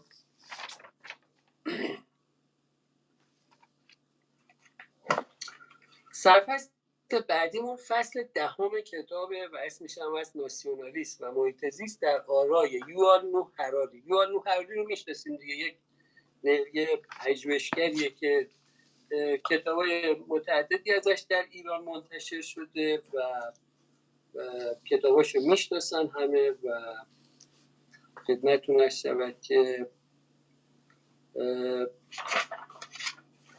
یکی از کسایی که این بحث رو مطرح کرده یوان نوحراریه اون بحث ناسیونالیسم رو مطرح می‌کنه و ناسیونالیسم هم رفت میده به محیط زیست و چیزی که میگه مطلب مهمی که میگه اینه که فرض کنید که این حالا ممکنه این دوستانی که در این جمع هستن ممکنه با مفاهیم مربوطه به بودجه کربن آشنا نباشن. من وارد توضیح میدم. طبعا دوستانی که آشنا هستن یه کمی باید حوصله کنن. ما مقدار کربنی که می‌تونیم توی دنیا منتشر کنیم یه حد مشخصیه. چرا اینجوریه برای اینکه ما دچار یه مشکلی شدیم به اسم گرمایش زمین و دانشمندا تشخیص دادن که اگه مقدار کربنی که منتشر می شود همجوری افزایش پیدا کند این گرمایش زمین هم همجوری افزایش پیدا خواهد کرد و ما بحران محیط زیستی پیدا خواهیم کرد تنوع زیستی از بین خواهد رفت و آب دریا گرم میشه سطح آب دریا بالا میاد یخهای قطبی ذوب میشن و زندگی هزاران و میلیون ها گونه جانوری و گیاهی از بین میره و در, در نهایت این می‌تونه اصلا منجر به نابودی نوع بشر روی سطح سیاره زمین بشه و برای اینکه این بحران به وجود نیاد گفتن که حد اکثر مقدار کربنی که باید منتشر کنیم در روی سیاره زمین یه مقدار مشخصی. یعنی از سال 2015 به بعد ما یه حد مشخصی می‌تونیم کربن منتشر کنیم. کی این حرف زده یه مؤسسه از اسم IPCC بهش میگن هیئت بین الدولی تغییر اقلیم که تمام کشورهای جهان اونجا عضون و فعالیت در مشارکت فعالانه در اون هیئت بین المللی دارن و تصمیمات مشترک می‌گیرن و به هر حال به عنوان فعالیت مشترک جهانی بین المللی تو الان موفقیت آمیز بوده. نه اینکه به همه اهدافش رسیده اما بالاخره تصمیم گیری روی این سیاره زمین با مجموع این عوامل کار دشواریه و اونا بالاخره تا یه حد موفق. خب حالا وقتی قرار استش که کربن زیادی منتشر نک از یه حدی بیشتر کربن منتشر نکنیم این وقتی می‌رسه تو بحث کشورهای مختلف مسئله پیچیده میشه. مثلا فرض کنید که ما الان خودمون در ایران یکی از منتشر کننده های کربن در دنیا هستیم. حالا تولید ناخالص داخلی قابل تحملی هم نداریم اما کربن زیادی منتشر می‌کنیم. یعنی شدت کربنمون خیلی بالاست. هم شدت انرژیمون بالاست هم شدت کربنمون بالاست. یعنی به ازای هر یه دلار تولید ناخالص ملی یا تولید ناخالص داخلی یا جی دی پی که تولید می‌کنیم هم کربن بیشتری منتشر می‌کنیم هم انرژی بیشتری مصرف می‌کنیم. حالا یه کشور دیگر در نظر بگید که اون داره صرفه جویی می‌کنه راههایی رو پیدا کرده که انرژی کمتری مصرف کنه داره پروژه کربن صفر رو دنبال می‌کنه تا سال مثلا تا ده سال دیگه مثلا می‌خواد 70 درصد خودرواشو برقی کنه. نمی‌دونم از این کارا بالاخره مجموعی از تدابیر رو اندیشیده و در پیش گرفته که به شکلی همراهی کنه با این کاهش انتشار کربن اما فقط که اون کافی نیست که این کار بکنه چون از این سمت ماجرا ما داریم و کربن منتشر می‌کنیم و اینجا خطکشی مرزها کمکی به حل مسئله نمی‌کنه. یعنی شما ممکنه که توی سرزمین خودتون آشغال بریزید و این زبالهایی که توی سرزمین خودتون ریختید بگید که خب این مشکلی برای همس... کشور همسایه من ایجاد نمی‌کنه این کشور همسایه ممکنه یه کشور تمیزی باشه و زباله رو مدیریت کنه و ممکنه که این زباله مثل انتشار کربن آسیبی به کشور همسایه نزنه. البته می‌زنه در نهایت منتها منظور است که مستقیم و به این سراحت که انتشار کربن داره مشکل ایجاد می‌کنه اون مشکل ایجاد نکنه. اما انتشار کربن که دیگه اینجوری نیستش که یعنی انتشار کربن یه بحث پدیده جهانیه. مثل مثلا گازهای گلخانی میمونه که موجب می‌شد که لایه اوزون مثلا دچار مشکل بشه. بنابراین اینجا موضوع مهمی که وجود داره اینه که همه کشور دنیا باید در این موضوع همراهی کنن. من نمی‌دونم الان دوباره صدای من دچار مشکل شده یا شما صدای منو دارید؟ خیر صدای شما رو دارم این اتفاق بفرم بله مرسی. بنابراین بحث که یالمو حراری مطرح می‌کنه اینه من یه چند خطی از روی کتابم می‌خونم.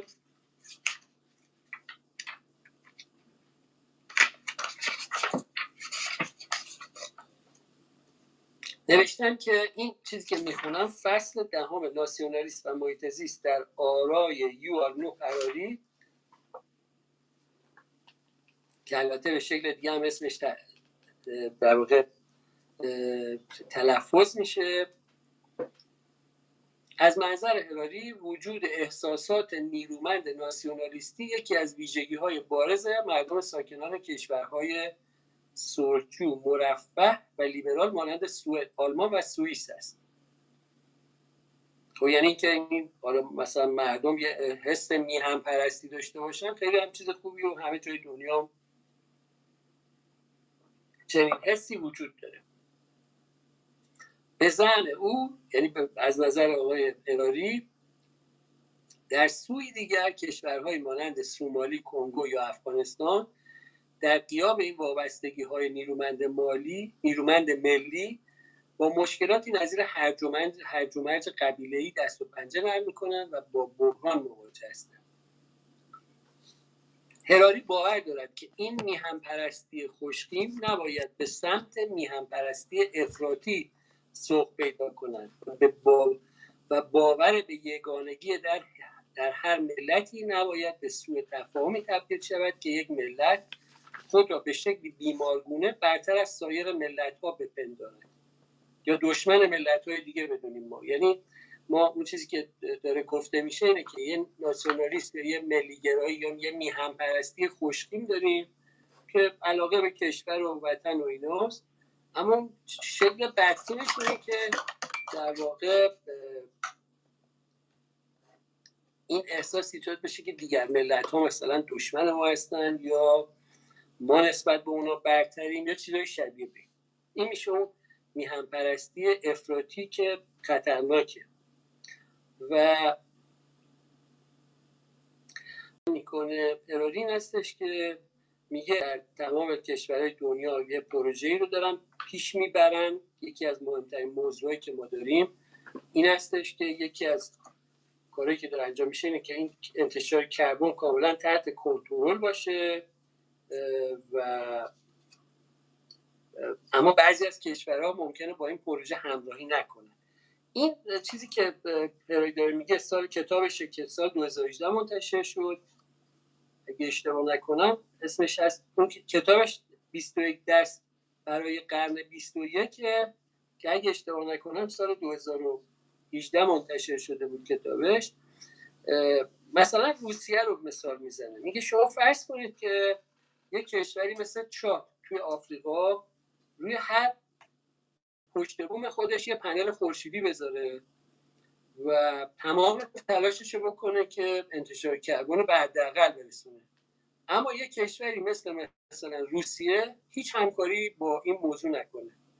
حالا جذابیت این موضوع برای روسیه چیه؟ برای اینه که اگه زمین خیلی گرم بشه اون سیبری میشه مثلا به قول خود پراری میشه سبد نان. یعنی اون سرزمین یخزده در روسیه تبدیل میشه به یه سرزمینی که قابل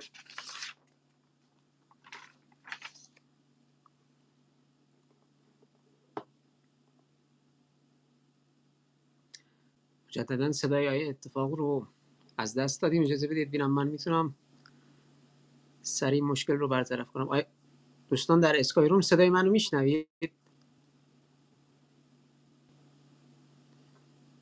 صدای منو دارید آیه اتفاق؟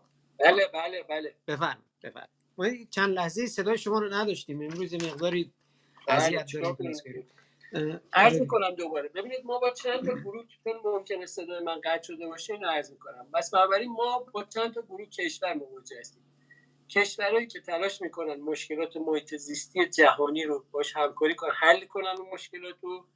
کشورهایی که ممکنه تصور کنن از مشکلات محیط زیستی سود می‌برن مثل مثلا روسیه که ممکنه به دلیل اون سرزمین سرسیر سیبری تصور کنه که اگه مثلا سیبری خیلی هم گرم بشه بعدم نیست میشه یک کشتاری برای گندم ها میشه به قول هراری سبد نان کره زمین. اونجا می‌تونه گندم و نان همه کشورهای دیگر تامین کنه. کشورهایی که هم از یک سو از در واقع تخریب محیط زیست متضرر میشن به شدت و از سوی دیگه خودشون مخرب محیط زیستن ناچارن. مثل ایران روسیه و دوباره عربستان. یعنی عربستان و ایران جز کشورهایی که از یک سو در واقع متضرر میشن از گرمایش زمین و از سوی دیگه خودشون مخرب های بزرگ محیط زیستن ما مثلا الان در دنیا یکی از بزرگترین در واقع منتشر کننده های کربن در دنیا هستیم و کوششی که انجام شده این هستش که ما توی این سرفصل باز یه مفهومی رو در ذهن اقتصاد سیاسی به اسم ناسیونالیسم بهش توجه کنیم و بدونیم که وقتی داریم راجع به محیط زیست صحبت می‌کنیم ناسیونالیسم هم می‌تونه یعنی تقسیم بندی های ملی اون واحد های سیاسی که کشورها رو از هم دیگه جدا می‌کنن هم می‌تونه در این موضوع اثرگذار باشه و باید تو معلفه های ما محاسبه بشه بیاد و ما اونا رو محاسبه کنیم و اونا رو در نظر بگیریم. باز دارم تکرار می‌کنم برای چندون بار که ما توی فضای میان رشته هستیم دیگه. وقتی راجع محیط زیست صحبت می‌کنیم نمی‌تونیم مسئله ناسیونالیسم رو کنار بذاریم و بهش توجه نکنیم. بگیم ما فقط یه سری محاسبات داریم روی میزان انتشار کربن و خب اینو به همه کشورها میگیم همه هم میرن تو آی پی سی سی نماینده دارن اونا همون برگار ور میدارن میان مثلا اجرا می‌کنن. در عمل این رخ نمیده برای اینکه اونا عوامل متعدد دیگه در تصمیم گیریشون اثر گذاره و یک یکی یه هم اون ناسیونالیسم بدخیم یا افراطیه که یوان نوحوری در اون کتاب 21 درس 21 در 21 در یه درستی که در قرن اسم کتابش یادم رفت. 21 درس برای قرن 21 در واقع تو اون کتابش میگه. یکی از اون درساش هم همین مسئله ناسیونالیست و محیط زیسته. تشکر می‌کنم که شنوای عرایز من بودید. اصخایی می‌کنم. امروز خیلی اینترنت دچار حادثه شد. اصخایی می‌کنم. من یه سفر هوایی داشتم و احتمالا تو این سفر هوایی که چند روز پیش داشتم سرما خوردم و اینا و یه کمی هم صدا بد بود. بابت همه مشکلاتی که متحمل شدید به عنوان مخاطب این نشست اصخایی می‌کنم و بازم تشکر می‌کنم از آقای محمد رضای دری عزیز و آقای محمد یزدانفر عزیز و تشکر می‌کنم از همه عزیزانی که شنوای عرض من بودن. من سکوت می‌کنم آقای محمد رضای دری و اداره جلسه رو به ایشون میسپرم متشکرم. متشکرم. اتفاق ممنون که جلسه رو تشکیل دادیم. با این حال با این حال در این حال که کسالت داشتید. من سپاسگزارم از شما. همچنین از دوستانی که چه در کلاب هاوس و چه در اسکای روم صدای ما رو میشنون همراه ما هستن و همچنین دوستان عزیزی که ادامه در ادامه جلسات ما رو شرکت خواهند کرد و صدای ما رو بعدا در محیط های مجازی میشنوند.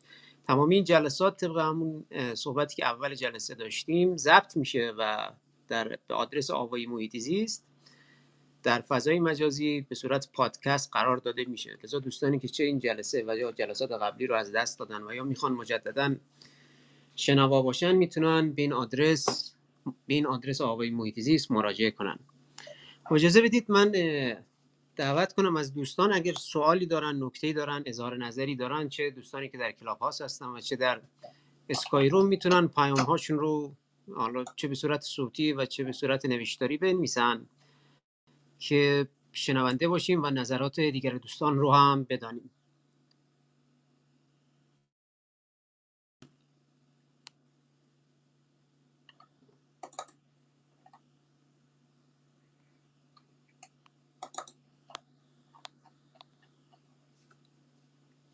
اجازه بدید یکی از دوستان در اسکای روم دستشون رو بالا بردن. من الان بهتون میکروفون میدم یه پیامی میاد اون پیام رو بایستی accept کنید یا بپذیرید و اون موقع میکروفونتون باز خواهد شد.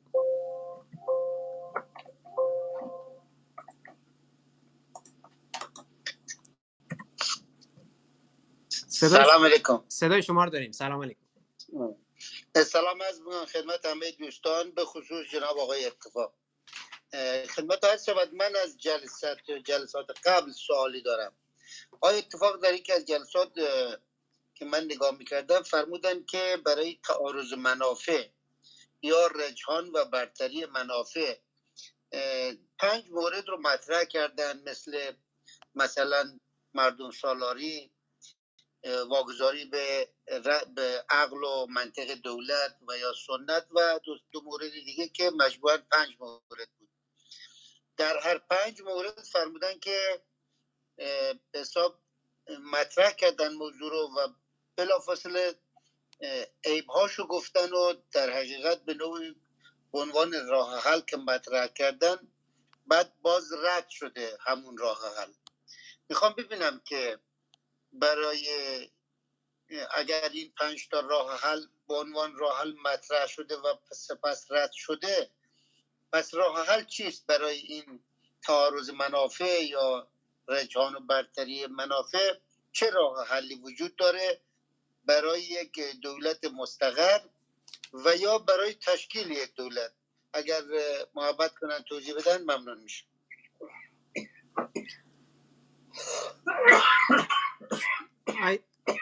فکر می‌کنم اون پنج مورد رو من فکر کنم نمی‌دونم های اتفاق شما خاطر دارید؟ بله من خیلی خاطرم نیست که چی رو میفرماین منتها سعی می‌کنم به اندازه که متوجه میشم بگم. البته اگه تشکر می‌کنم از آقای حاجی زاده. اگه اشتباه نکنم ایشون پرسش رو مطرح کردن آقای آقای هیدری بودن خیر آقای هیدری مطرح کردن بله. آیا هایدری می‌تونن یکم بیشتر توضیح بدن فکر کنم از اتاق خارج شدن برگشتن. الان من مجدد بذارید بهشون میکروفون بدم. و هایدری اگر ممکنه اون پنج موردی که اشاره کردید رو هم کمی به صورت تیتروار اشاره کنید ممنون میشم. امیز که مشکل فنی وجود داره و ایشون از اتاق خارج شدن. صدا دارید؟ بله بله صداتون دارید بفرمایید. اون پنج مورد رو از کردم در رابطه با رجحان و برتری یا تعارض منافع بود که فرمودن حالا نمی‌دونم من خود قطع شد متوجه نشدم موضوع رو. دوباره توضیح بدم نه نه اون پنج اون پنج مورد مشخص رو حضور ذهن دارید شما که بگید؟ آره آره گفتن که برای رجحان و برتری منافع گروهی بر دیگران یا دولت بر که دولت منافع بیشتر گروهی خودش رو در نظر می‌گیره برای تعارض منافع پنج مورد رو پنج راه حل یعنی مطرح کردن. گفتن یکی مراجعه می‌کنیم به مردم سالاری که گفتن مردم سالاری خب ایرادهایی هم داره. نمیشه مثلا بگیم که رأی اکثریت هر چی گفت ممکنه اکثریت اشتباه کنن. یا گفتن که مثلا فرض کن به دولت واگذار کنید دولت خودش عقل کل ممکنه مشکلات رو حل بکنه که اینم خوب غلط است. یا مثلا فرض کن که به سنت ارائه راه حل سنت رو فرمودن که اون راه حل رو به نوعی در حقیقت گفتن که اشکالاتی داره. مثلا فرض کنید ازدواج دخترمو و پسرمو که میگن در نمی‌دونم در آسمان بسته شده و از این صحبت ها عقدشون. و دو مورد دیگه بود که الان یادم رفت یک لحظه. این حالا او دو مورد دیگه تقریبا مشابه همین هاست. اینا رو آقای اتفاق مطرح کردن به عنوان راه حل. ولی در هر راه حلش آمدن به نوعی باز همون راه حل رو رد کردن به دلایل و عیب هایی که داشتن. من می‌خوام ببینم که اگر اون پنج تا راه حل هست و هر پنج تا هم به نوعی رد کردن پس راه حل چیه؟ مشکل رو چگونه باید حل کرد؟ متشکر از شما. اتفاق شما رو میشنم بفرمایید. بله من اگه اشتباه نکنم مطلبی رو که عرض کردم این هستش که ما در دنیای اولا من خواهش می‌کنم از همه عزیزان حاضر در این جلسه و جلسات بعدی و اینا که دموکراسی رو مردم سالاری ترجمه نکنن. مردم سالاری ترجمه نادرستی از دموکراسی. و همونطور که عرض کردم دموکراسی رو باید اسمش رو بذاریم همون دموکراسی. مردم سالاری دموکراسی نیست. مردم سالاری یعنی اینکه یه اکثریتی هر چیزی به هر چیزی رأی دادن همون می‌تونه انجام بشه و اکثریت همیشه می‌تونن خیلی هم اشتباهات بزرگی رو انجام بدن. یا می‌دید مثلا 90 درصد مردم به یه چیزی رأی میدن و اون چیزی که بهش میدن یه اشتباه بزرگیه. داره هیچ دلیلی نداره که اکثریت اشتباه نکنه. برای همین اون چیزی که ما از دموکراسی می‌فهمیم حاکمیت قانونه. یعنی حاکمیت کدوم قانون؟ من اخیرا یه مقاله نوشتم که هم در فردا اقتصاد هم در خدمتتون ارز شود که صدانت و هم در ایران امروز منتشر شده اصلا عنوانش هستش که حاکمیت کدام قانون؟ کدوم قانون باید حاکمیت پیدا کنه؟ قانونی که حقوق فردی حقوق طبیعی افراد رو به رسمیت می‌شناسه. همون سه تا حقی که جان گفت حق حیات حق مالکیت و حق آزادی. این این نباید زیر پا گذاشته بشه. نه اکثریت می‌تونه اینو زیر پا بذاره نه نماینده پارلمان می‌تونه بره زد و بند کنه با رای دهنده بگه من یه قانونی تصدیق می‌کنم یه زیر پا می‌ذارم. برای من فقط برای میگم که ما یه بار برای همیشه دیگه دموکراسی رو مردم سالاری خطاب نکنیم. این دموکراسی یعنی حاکمیت قانون مردم سالاری هم نیست. چیزی که من عرض کردم اینه احتمالا اگه درست خاطرم باشه هستش که ما برای حل مشکلاتی که در پیش رو داریم معمولا راه مختلفی به ما ارائه می شود یکی از من هستش که خب مشکلمون رو با دموکراسی حل کنیم. دموکراسی به همین دلیلی که دارم عرض می‌کنم دست بر غذا الان خوب جای آقای حیدری عزیز این محمد آقای جلال حیدری عزیز دست بر غذا جای خوبی این سوال مطرح کردن.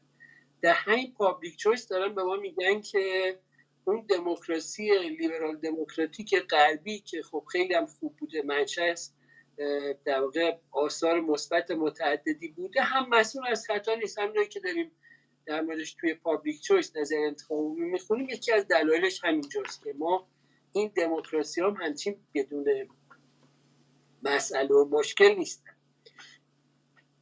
یکی از کارهایی که می‌تونیم بکنیم که از سنت استفاده کنیم. خب سنت هم یه جای خوبه یه جای بده. یه جای سنت حرفای اشتباه می‌زنه. مثل اون مثالی که الان من عرض کرده بودم آقای هیدری تکرار کردم. مثل مثلا اینکه عقد پسر ما و دختر ما در آسمان بسته شده. خب این سلب آزادی افرادیه که می‌خوان ازدواج کنن. یکی از چیزهای دیگه که داریم دولته. بگیم خب ما یه دولت داریم همه کارا رو میسپاریم دست اون دیگه. اونجا هم یه عده افراد خیرخواهی هستن که فقط به خیر عمومی میاندیشن. الان توی پابلیک چویس خوندیم که شنیدیم که از این خبرها نیست سیاست مدارا و کارگزارای دولتی هم به فکر منافع شخصی خودشون هستن. اونا ممکنه به دنبال پیروزی در انتخاب انتخابات هستن و اینا. بنابراین این پرسش مهم آقای هیدری پاسخش رو من در پایان فصل در آخرین سطور جلد دوم کتاب دادم که اینکه مشکلات ما چگونه حل می شود اونجا توضیح دادم. این فقط و فقط با آگاهی مردم حل میشه. درکی که هانارنت از جامعه داره اینه که ما یه قلمرو دولتی داریم یه قلمرو خصوصی داریم و یه قلمرو عمومی داریم. با قلمرو خصوصی کاری نداریم. برای اینکه بتونیم جامعه خودمون رو مشکلات جامعه خودمون رو حلش کنیم همه افراد جامعه باید در قلمرو عمومی نقش آفرینی کنن کنش انجام بدن. به عنوان کنشگر قلمرو عمومی حضور داشته باشن. از سیطره قلمرو دولتی جلوگیری کنن و آگاهیشون رو افزایش بدن و بتونن مسائل خودشون رو حل کنن. نمی‌تونید شما همه چیز رو به دست سنت بسپرید نمی‌تونید بیمهابا به دموکراسی بسپرید چون دموکراسی هم ممکنه منشه واقع مشکلاتی باشه. یعنی نمی‌تونید به دست دولت بسپرید. اگه به دست دولت بسپرید که گوشت رو بردید دست گربه و همه این چیزای همه راه دیگه هم همین جوری هستن. بنابراین اون چیزی که فقط می‌تونه نقش آفرینی بکنه افزایش آگاهی مردم و کنش سیاسی اونها در قلمرو عمومی. به زبان هانارنتیه من اینو اون انتهای کتاب توضیح میدم. و الان همین کاری که ما هم داریم می‌کنیم دور جمع شدیم و داریم یه مطالبی رو با همدیگه در کنار همدیگه یاد می‌گیریم تبادل نظر می‌کنیم اطلاعاتمون رو منتقل می‌کنیم. این همون نقش آفرینی هانارنتی در قلمرو عمومی. هیچ راه دیگه ای به غیر از این وجود نداره که شما فکر کنید که یه راهکار طلایی وجود داره یه گلدن وی وجود داره که شما اگه همه مشکلاتتون رو بسپرید دست یه نفر اون میاد برای شما این مشکلات رو حل می‌کنه. خود مردم همه در واقع شهروندان یه جامعه باید به عنوان کنشگر در قلمرو عمومی حضور داشته باشند به تبادل نظر بپردازن و مسائلشون رو حل کنن تصور کنید که مثلا شما عضو یه مجتمع مسکونی هستید و توی مجتمع مسکونی مشکلاتی وجود داره و هیئت مدیره هیئت مدیره اون مجتمع مسکونی قادر به حل مشکلات نیست. روش حل مسئله چیه؟ روش حل مسئله این هستش که همه ساکنان اون مجتمع مسکونی با هم دیگه توافق کنن جلساتی بذارن تبادل نظر کنن. مشکلات مربوط به اون مجتمع مسکونی رو مطرح کنن راه پیدا کنن افرادی رو بر بگزینن و اون افراد مکلف بشن که این مشکلات رو برطرف کنن و در واقع اون جامعه کوچک رو اداره کنن. یعنی در قلمرو عمومی هانارنتی افراد باید راهکارهایی رو پیدا کنن برای سامان امور برای انتظام امور اجتماعی جامعه.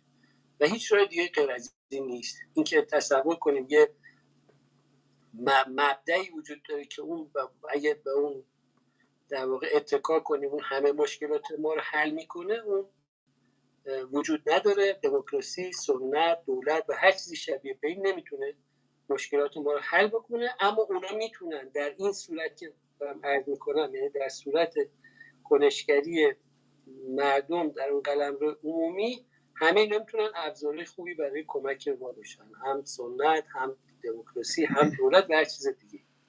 آقای دری عزیز من نمی‌دونم چقدر پاسخشون بود.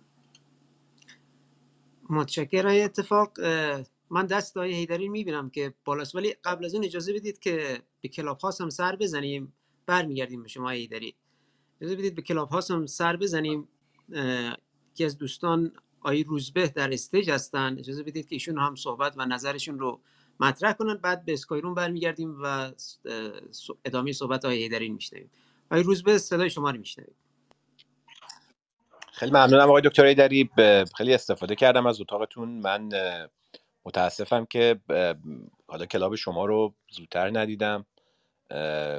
برای من شما یک پیوند شاید ناگسستنی داریم. خب من در دبیرستان البرز خوندم دانشگاه صنعتی شریف رو آقای دکتر محمد علی مشتدی گیلانی تأسیس کردند و البته خب من دوستان خیلی خوبی هم داشتم در دانشگاه صنعتی شریف.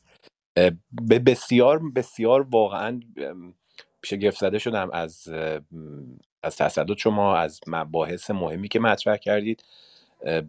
شخصا خیلی آموختم. این نکته اول رو گفتم خدمتتون عرض کنم واقعا. و اینکه در واقع اون بحث آگاهی عمومی رو که فرمودید خب ببینید ما در این فضا خیلی وقتا مشاهده کردیم که کسانی ساحت علم رو می‌خوان از سیاست جدا کنن. کسانی میگن که در واقع مشکل محیط زیست سیاسی نیست و حالا راه های دیگری رو پیشنهاد دادن. اعتقادی وجود داره. میگن کارشناسان باید در خدمت حکومت ها در بیان و در واقع به اونها یاری برسانند ذهن آنها رو آگاه کنند و چه و چه. خب این روزها آقای دکتر داری من سوال مشخصم از شما این هست. این روزها خیلی مفهوم environmental justice یا عدالت محیط رو میشنویم یا بحث environmental law که در سازمان ملل هم چند ماه پیش در واقع رأی گذاشته شد.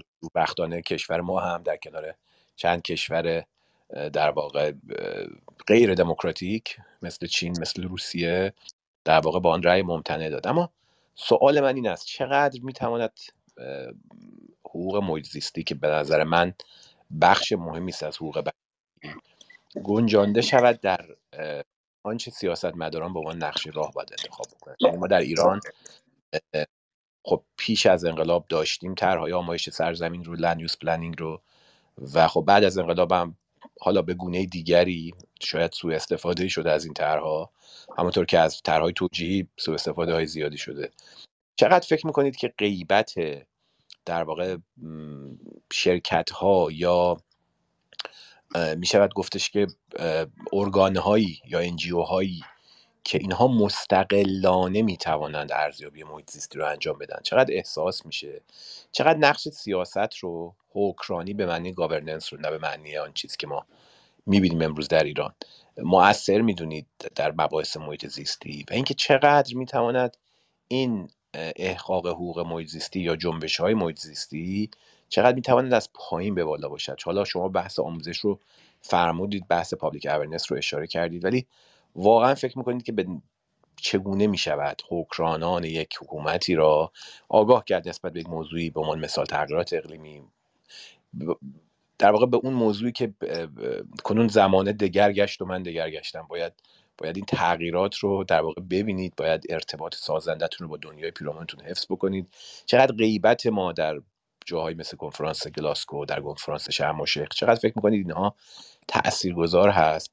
و در نهایت آیا این رو درست می‌دانید که هر حکومتی فارغ از اینکه مذهبی است یا نه اگر به تولید به منزله یک در واقع مفهوم ایدئولوژیک نگاه بکند چقدر بار آن و فشار آن به صورت مضاعف برای محیط خواهد افتاد. خیلی ممنونم مجددا از شما تشکر می‌کنم. پایین شنونده هستم آقای دکتر ایدری.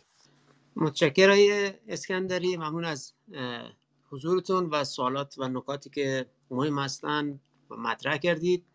اجازه بدید که من ببینم که آیه اتفاق اینجا آیا اتفاق صدای ما رو میشنوید؟ و نکات رو شنیدید شما؟ بله بله بله بله. خب صدای شما بله داریم بله بفرمایید. بله ممنون. صدا منو دارید آقای هیدری بله بله صدای شما رو داریم بفرمایید. خیلی ممنون. من خدمت جناب روزبه عرض می‌کنم که البته فکر کنم که اصلا بذارید بریم سراغ فصل اول کتاب. ما تو فصل اول کتاب که احتمالا دوستمون آقای روزبه عزیز نبودن در در در واقع توضیحش در اون کتاب در اون فصل اول کتاب ما این بحث رو مطرح کردیم و یکی از مهمترین موضوعات که در فصل اول جلد اول کتاب اقتصاد سیاسی محیط زیست من تلاش کردم که مطرح کنم همین پاسخی به پرسش مهم آقای روزبه. ببینید یه فرایند بسیار طولانی در تاریخ سیاسی اروپا در واقع وجود داشته. یه تحولات عمیق سیاسی در اونجا رخ داده تا جایی که مفهوم موازنه قدرت در در واقع اروپا شکل گرفته و شخصیت های متعددی رو اونجا من توضیح دادم. تو جلسه اولم راجعش مفصل من توضیح دادم. یادم یاد آقای هدری هم یه پرسش های رجانه به بقیه دوستان مطرح کرده بودن. اونجا یه شخصیت های بزرگی مطرح بودن که تلاش کردن که مفهومی به اسم دولت رو شکل بدن مثل ماکیاولی مثل ژان بودن مثل توماس هابس و بعد شخصیت های دیگه هم مطرح بودن که اینا تلاش کردن این دولتی رو که به وجود اومده مثل مثلا جان لاک مثل مونتسکیو و اینا این قولی که از توی چراغ در اومده رو بتونن مهارش کنن. و یکی از دستاوردهای بزرگ شخصیت که الان این این جلسه ازش اسم بردیم جان لاکه که خودش در واقع مسئله جامعه مدنی رو مطرح می‌کنه. جامعه مدنی تمام بخشهایی گفته می شود که خارج از دولت هستند.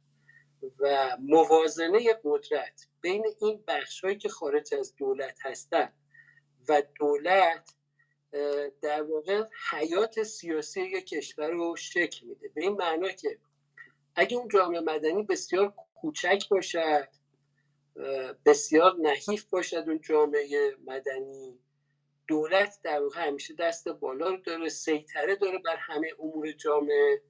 و همه مشکلاتی رو که آقای روزبه فرمودن به وجود میاد.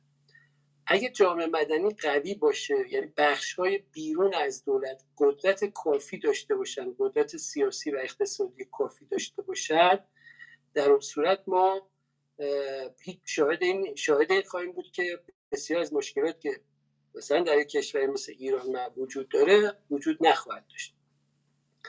خب ما اقتصادمون همونطور که با تو جلسات قبل به صحبت کردیم یه اقتصاد کاملا دولتیه بخش خصوصی بخش کوچکی از اقتصاد ما رو تشکیل میدن. این هم مثلا در همون قانون اساسی که در اوایل انقلاب تدوین شده طراحی شده. یه اصل 44 داریم که بخش خصوصی رو تقریبا به رسمیت نمی‌شناسه. اون به عنوان بخش جانبی می‌شناسه. خب الان در کشورم مثلا 80 درصد اقتصاد ما دولتیه. و ده 15 درصد هم یه بخش خصوصی نحیف وابسته ای داریم و بنابراین ما یه جامعه مدنی قدرتمندی نداریم. و اون چیزی که اون الگویی که در دنیا براش طراحی شده اندیشمندان بزرگ فلسفی و سیاسی براش طراحی کردن در فلسفه سیاسی مطرح شده و طراحی شده این هستش که تا اون موازنه قوا بین جامعه مدنی و خدمت شما شود که دولت برقرار نباشه هیچ وقت شما نمی‌تونید امور کشور رو به سامان کنید و دولت رو تحت کنترل در بیارید. این یه پاسخ کوتاهیه که من اینجا فعلا می‌تونم خدمت جناب روزبه ارز کنم. منتها بعدا می‌تونم آدرسی رو بدم از روی فایل دیگه تصویری و صوتی که اونجا این موضوع رو خیلی مفصلتر من در یه نشست دیگه ای توضیح دادم. اینو برای آقای دکتر محمد رضا دری عزیز میفرستم که ایشون این لینک رو به اشتراک بذارن. این بحث مفصلتر و خارج از کتاب من در اونجا مطرح شده. جزئیات تصویری هم اونجا داره. فکر کنم اون بیشتر می‌تونه کمک کنه با عنوان پاسخی برای سوال جناب روزبه عزیز بشه. متشکرم. متشکرم. اتفاق ممنون های اسکندری از نکاتی که و سوال مهمی که مطرح کردید با توجه به اینکه شما به عدالت محیطی به درستی اشاره کردید من یکی از مقاله ها رو که در روزنامه شرق چاپ شده رو الان برای دوستانی که در کلاب هستن به صفحه پین کردم. اونجا می‌تونید مطالعه کنید. هم حالا برای دوستانی که احتمالا از مباحث مرتبط با عدالت محیط زیستی به اینجور مباحث اشرافی ندارند می‌تونن وارد اون وبسایت بشن و خب مطالعه کنن. امیدوارم که مفید باشه. و ضمن اون که آیا اتفاق من اگر اون فایل شما رو هم داشته باشم حالا بعدا بعد از جلسه برای من بفرستید در کانال تلگرامی آوای مویتیزیس قرار میدم که همه دوستان دسترسی داشته باشند ضمن که می‌تونیم در حالا در پایان جلساتمون یعنی منظور این کارگاه ده جلسه حالا سر فرصت یک جلسه فوق العاده هم داشته باشیم تحت اون یک جلسه فوق العاده تصویری در حقیقت. که داشته باشیم و حالا مباحث که مطرح می‌کنیم رو هم بست بدیم. آقای هیدری در اسکای روم شما صحبتتون ناتمام ماند فکر می‌کنم. اگر من الان بلنگو رو دسترسی رو بهتون میدم شما قبول بفرمایید. ما صدای شما رو خواهیم شنید و ادامه صحبتتون رو.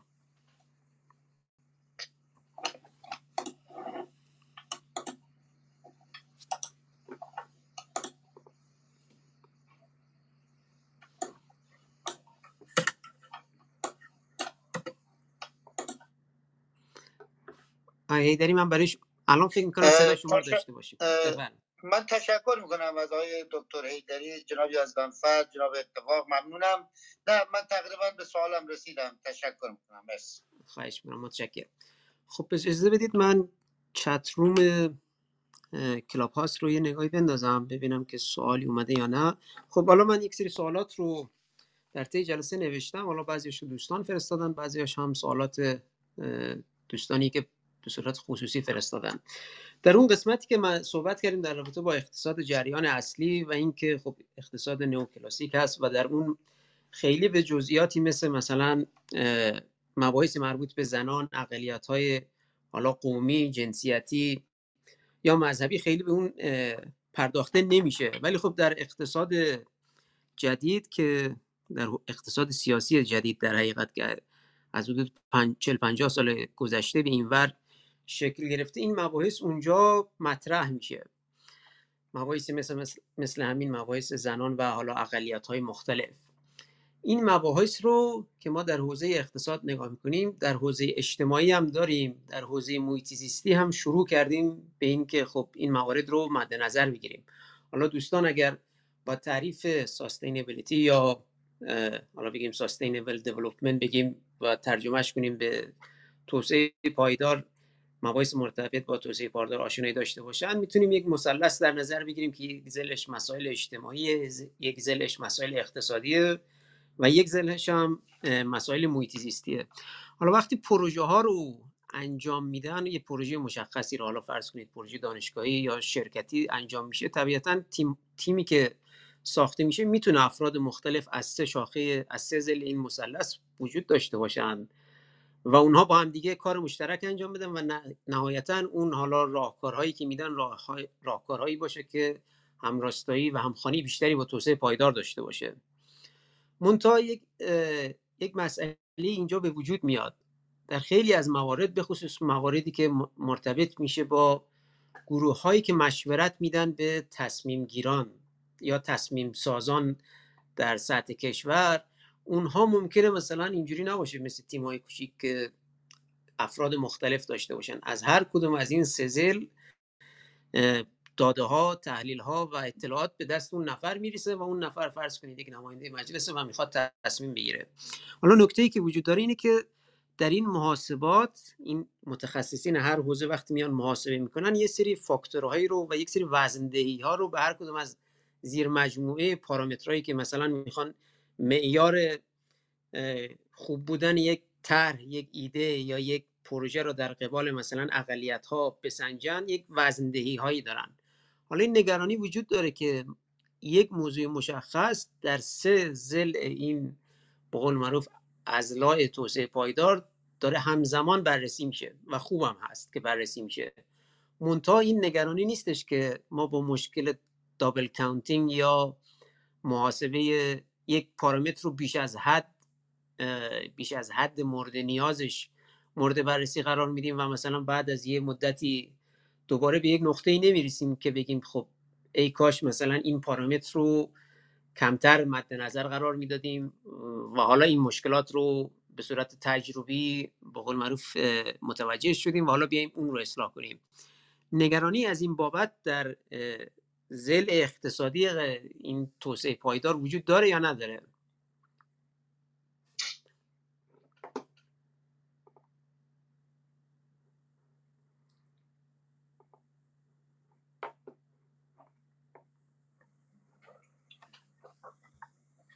آقای هیدری جانم بفرم. یه لحظاتی صدای شما قطع شد و من آخرین بخش پرسش شما رو متوجه نشدم. آره. یه بار دیگه لطفا تکرار کنید. خلاصش این بود که ما وقتی بحث ساستینبیلیتی رو مطرح می‌کنیم سه تا موضوع اجتماعی اقتصادی و محیط زیستی رو مد نظر قرار میدیم. حالا این که ما بیایم در هر کدوم از این ازلا از این ازلا بیایم پارامترهای مرتبط با مباحث مثلا زنان اقلیت های قومی و مباحث اجتماعی رو بیایم دخیل کنیم خب در نگاه اول خوبه. اما این نگرانی وجود نداره که ما یک پارامتر رو بیش از اندازه داریم روش بحث می‌کنیم و دیگر پارامترها رو در سایه قرار نمیده.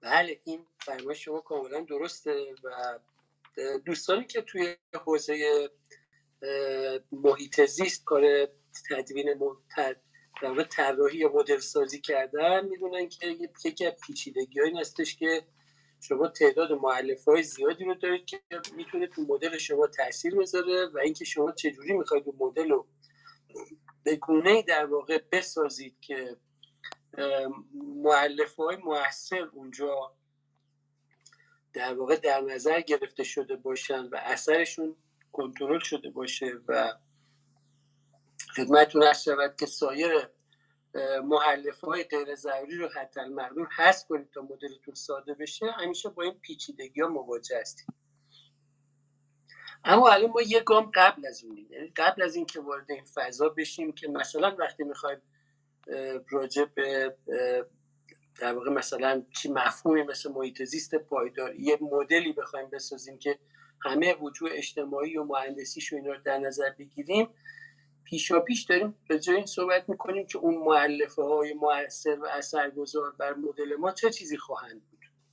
اما اینکه در واقع تک تک اینا رو بخوایم اثرش رو توی مدلمون اعمال بکنیم اینو ممکنه انجام ندیم. مثلا فرض کنید که شما ممکنه در یه مدلی که راجع به توسعه پایدار می‌خواید صحبت کنید اونجایی که مسائل اجتماعی رو مطرح می‌کنیم یه جایی توی جامعه مثلا مسائل نژادی اهمیت مهم باشن و اثرگذار باشن و روی محیط زیست هم اثرگذار باشن. مفاهیم اینجوری ممکنه مهم باشه. بنابراین ما الان یه گام پیش از اون جایی هستیم که شما در موردش دارید این پرسش رو مطرح می‌کنید. ما داریم تمام معلفه های مؤثر بر اون مفهوم محیط زیست رو بررسی می‌کنیم. در, در زیل عنوانی به اسم اقتصاد سیاسی محیط زیست و ضمنا داریم اینو بررسی می‌کنیم که همه اون کسایی که تو این حوزه حرفی برای گفتن دارن نظریه برای بررسی مسائل دارن نظریه های اونا رو هم بررسی می‌کنیم. چون هر کدوم از این وقتی با یه پدیده واحد برخورد می‌کنیم نظریه های مختلف هر کدوم برای اون نگاه کردن به اون پدیده واحد و برای حل و فصل مسائل مربوط به اون پدیده واحد علای متفاوتی دارن. ما فعلا پیشا پیش داریم بررسی می‌کنیم که این نظریه های متفاوت چه می‌گویند چجوری به موضوع نگاه می‌کنن به این موضوع واحد نگاه می‌کنن و چه معلف هایی براشون اهمیت داره. اما وقتی که خواستیم یه مدل بسازیم یا در مورد موضوع واقعی اظهار نظر کنیم بی تردید این پرسش شما در واقع بسیار اهمیت پیدا می‌کنه از این حس که خب حالا اینایی که داری میگی اینجا مثلا توی این طراحی مدل چگونه می‌شود؟ اینو مثلا حل و فصلش کرد. چگونه می‌تونیم مسئله نژادی رو به عنوان یکی از معلف اجتماعی یا مسئله جنسیتی رو به عنوان یکی از معلف اجتماعی در مسئله توسعه پایدار مثلا ببینیم. این بحث میتردید اونجا در مرحله بعد اهمیت پیدا می‌کنه. آقای هدری عزیز. متشکر از شما سوال پرسیدن که محیط زیست رو کالای عمومی در نظر بگیریم یا نه؟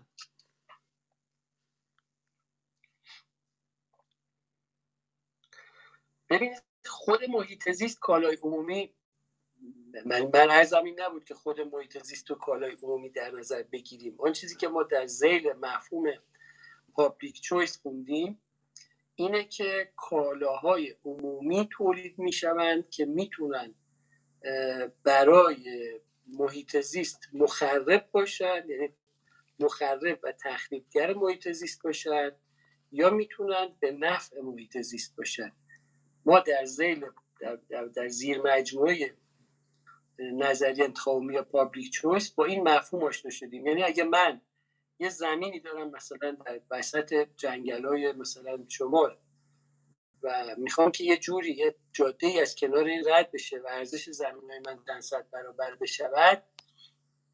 اگه موفق بشم یه جوری این کالای عمومی رو با زد و بند با نمایندگان پارلمان ایجاد بکنم این جاده ایجاد بشود و ارزش زمین های من چند برابر بشود اون وقت این جاده می‌تونه خودش هم مخرب محیط زیست باشه. بنابراین یه کالای عمومی داریم که مخرب محیط زیسته.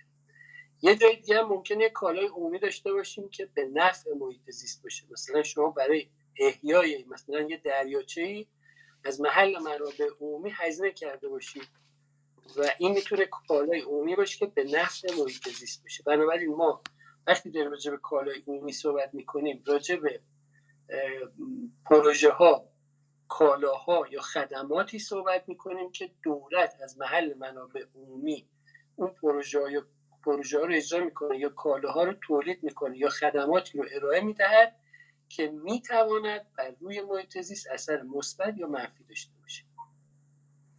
آقای دریاچه متشکر. از توضیحاتتون یکی از دوستان در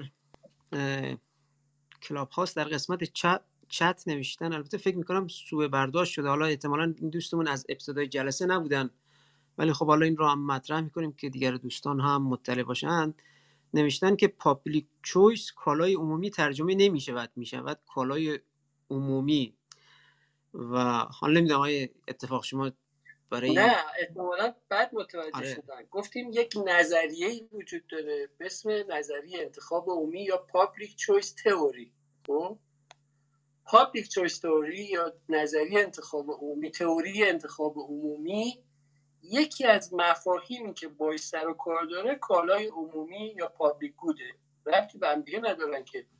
یعنی ما نگفتیم public choice کالای عمومی است. من فکر کنم دوستمون بعد متوجه شدن.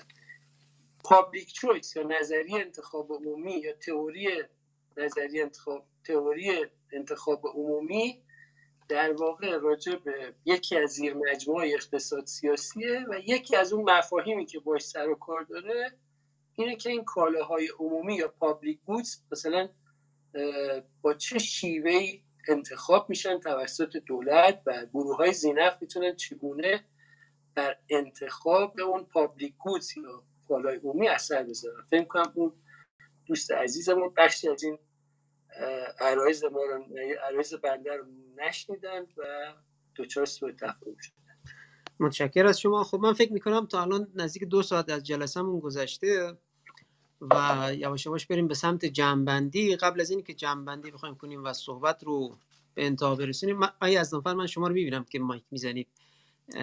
قبل از اینکه برسیم به انتهای جلسه و جنبندی کنیم اجازه بدید صحبت های یزدانفر رو هم بشنویم و بعد برگردیم به های اتفاق و جنبندی جلسه امروز و خدا نگهداری با دوستان. آیا یزدانفر صدای شما رو میشنویم.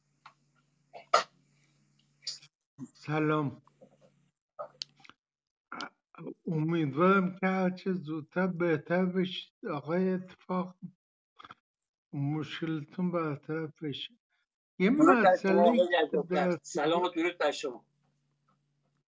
یه مسئله که امروز اشاره کرده در جلسه که ایران و عربستان یکی از تولید کننده های بزرگ کربون هستن. آلودگی محیط زیستی.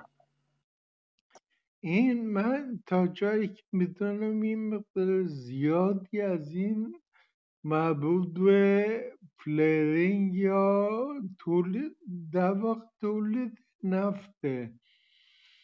و انواع اقسام بیماری هایی که مردم اون مناطق به دست میارن از ولی خب حکومت ها در مقابل نفتی که تولید می‌کنن یه پولی می‌گیرن و در این حال با این نفت یک رفاهی برای کشورهای غربی. کشورهای مصرف کننده به وجود میاد.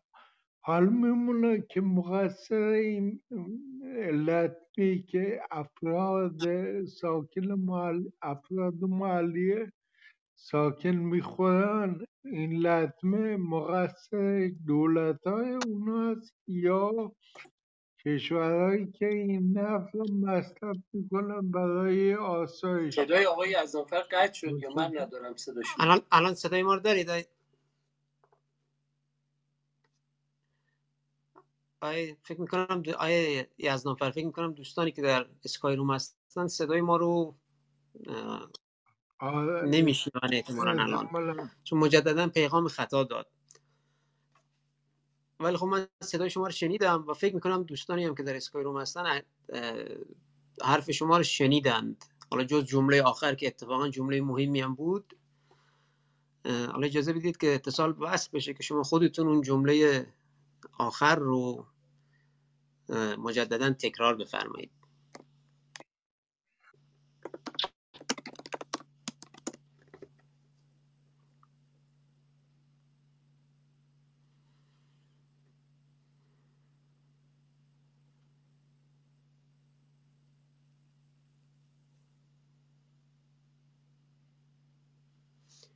کماکان صدای من رو ندارن. دوستان در اسکای روم.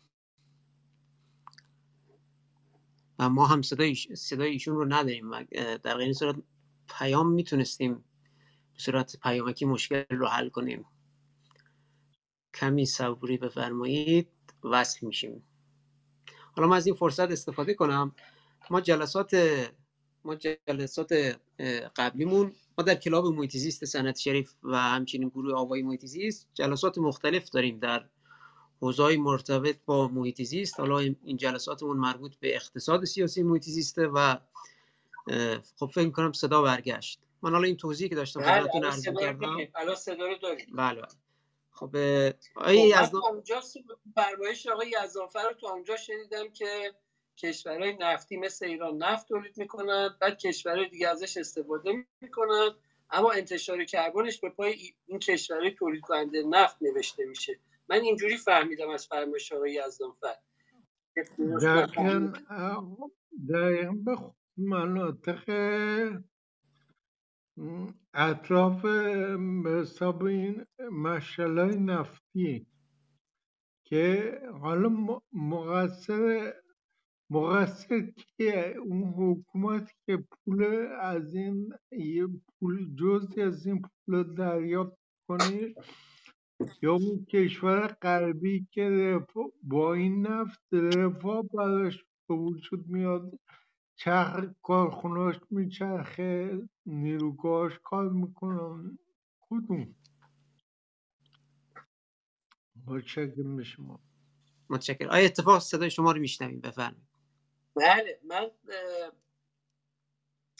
با این نگاه موافق نیستم. برای اینکه هرچی که ما داریم تولید می‌کنیم در واقع همه همه جهان یه زنجیره هم به هم پیوسته. الان گوشی موبایلی که دست ماست و ازش استفاده می‌کنیم گوشیه که در یک کشور دیگه تولید شده و ما هم از این موهبت ها استفاده می‌کنیم.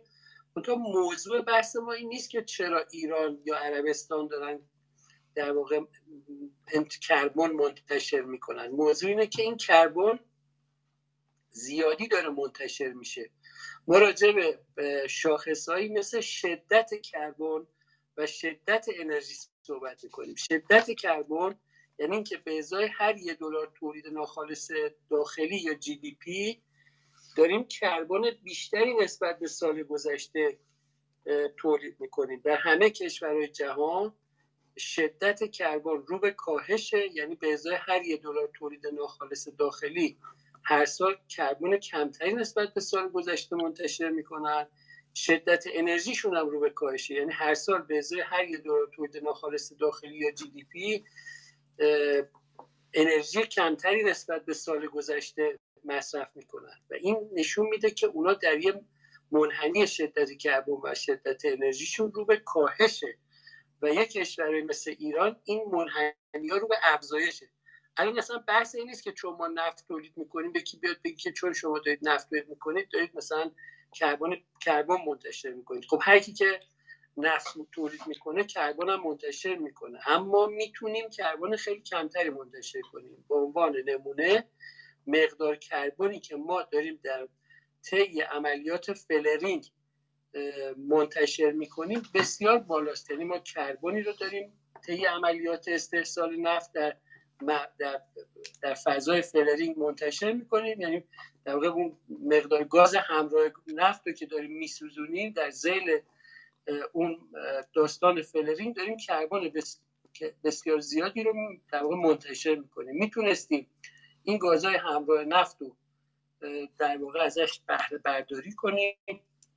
هم منفعت اقتصادی داشت هم منفعت محیط زیستی داشت هم تو مناطقی مثل مثلا ارسلویه که این گازهای همراه نفت میسوزه هم صدای خیلی ناجوری داره و خیلی چیزای شبیه این الان نقدی که به کشورهای مثل ایران یا عربستان وجود داره در, در, در, در درجه اول موضوعی که مطرح حالا عربستان در این مورد خیلی بهتر از ایرانه. مشکلی که وجود داره اینه که شدت انرژی و شدت کربن در ایران خیلی بالاست. عربستان باز وضعیت بهتری نسبت به ایران داره. گازهای فلرش هم استفاده می‌کنه و موضوع اینه. من نمی‌دونم چقدر مسئله پرسش مهم آقای یزدانفر رو تونستم پاسخ بده متشکرم. اتفاق و ممنون ای یزدانفر همین که در برگزاری اتاق کمک می‌کنید و از این سوال مهمی که داشتید. اجازه بدید دو تا سوال هم در به صورت پیامکی پرسیدن. هر دوتاش مربوط به مقایس اقتصادی است و شاید در بشه با هم سوال رو مطرح کرد. پرسیدن اقتصاد بازار و سرمایه‌ای چیست؟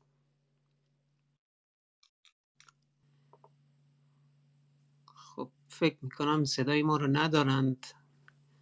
صدای منو دارید الان؟ خب فکر می‌کنم مشکل حل شد. بله، شد. خب اتفاق برای اینکه دیگه جنبندی کنیم اتاق رو ضمن که دو تا سوال هم در پیام ها من دیدم که نوشتن از اقتصاد بازار و سرمایه‌ای تفاوتش و اینکه جی دی پی رو هم توضیح بفرمایید. البته من دیدم پیامکی اقتصاد بازار و سرمایه‌ای چیه سوال؟ متوجه سوال نشده. سوال پرسیدن به تفاوت اقتصاد بازار و سرمایه داری چیست؟ آها. این پرسش خیلی مفصل و طولانی جوابش اما من خیلی سریع از می‌کنم. ببینید یک کشور می‌تونه سرمایه داری باشه اما مبتنی بر اقتصاد بازار نباشه.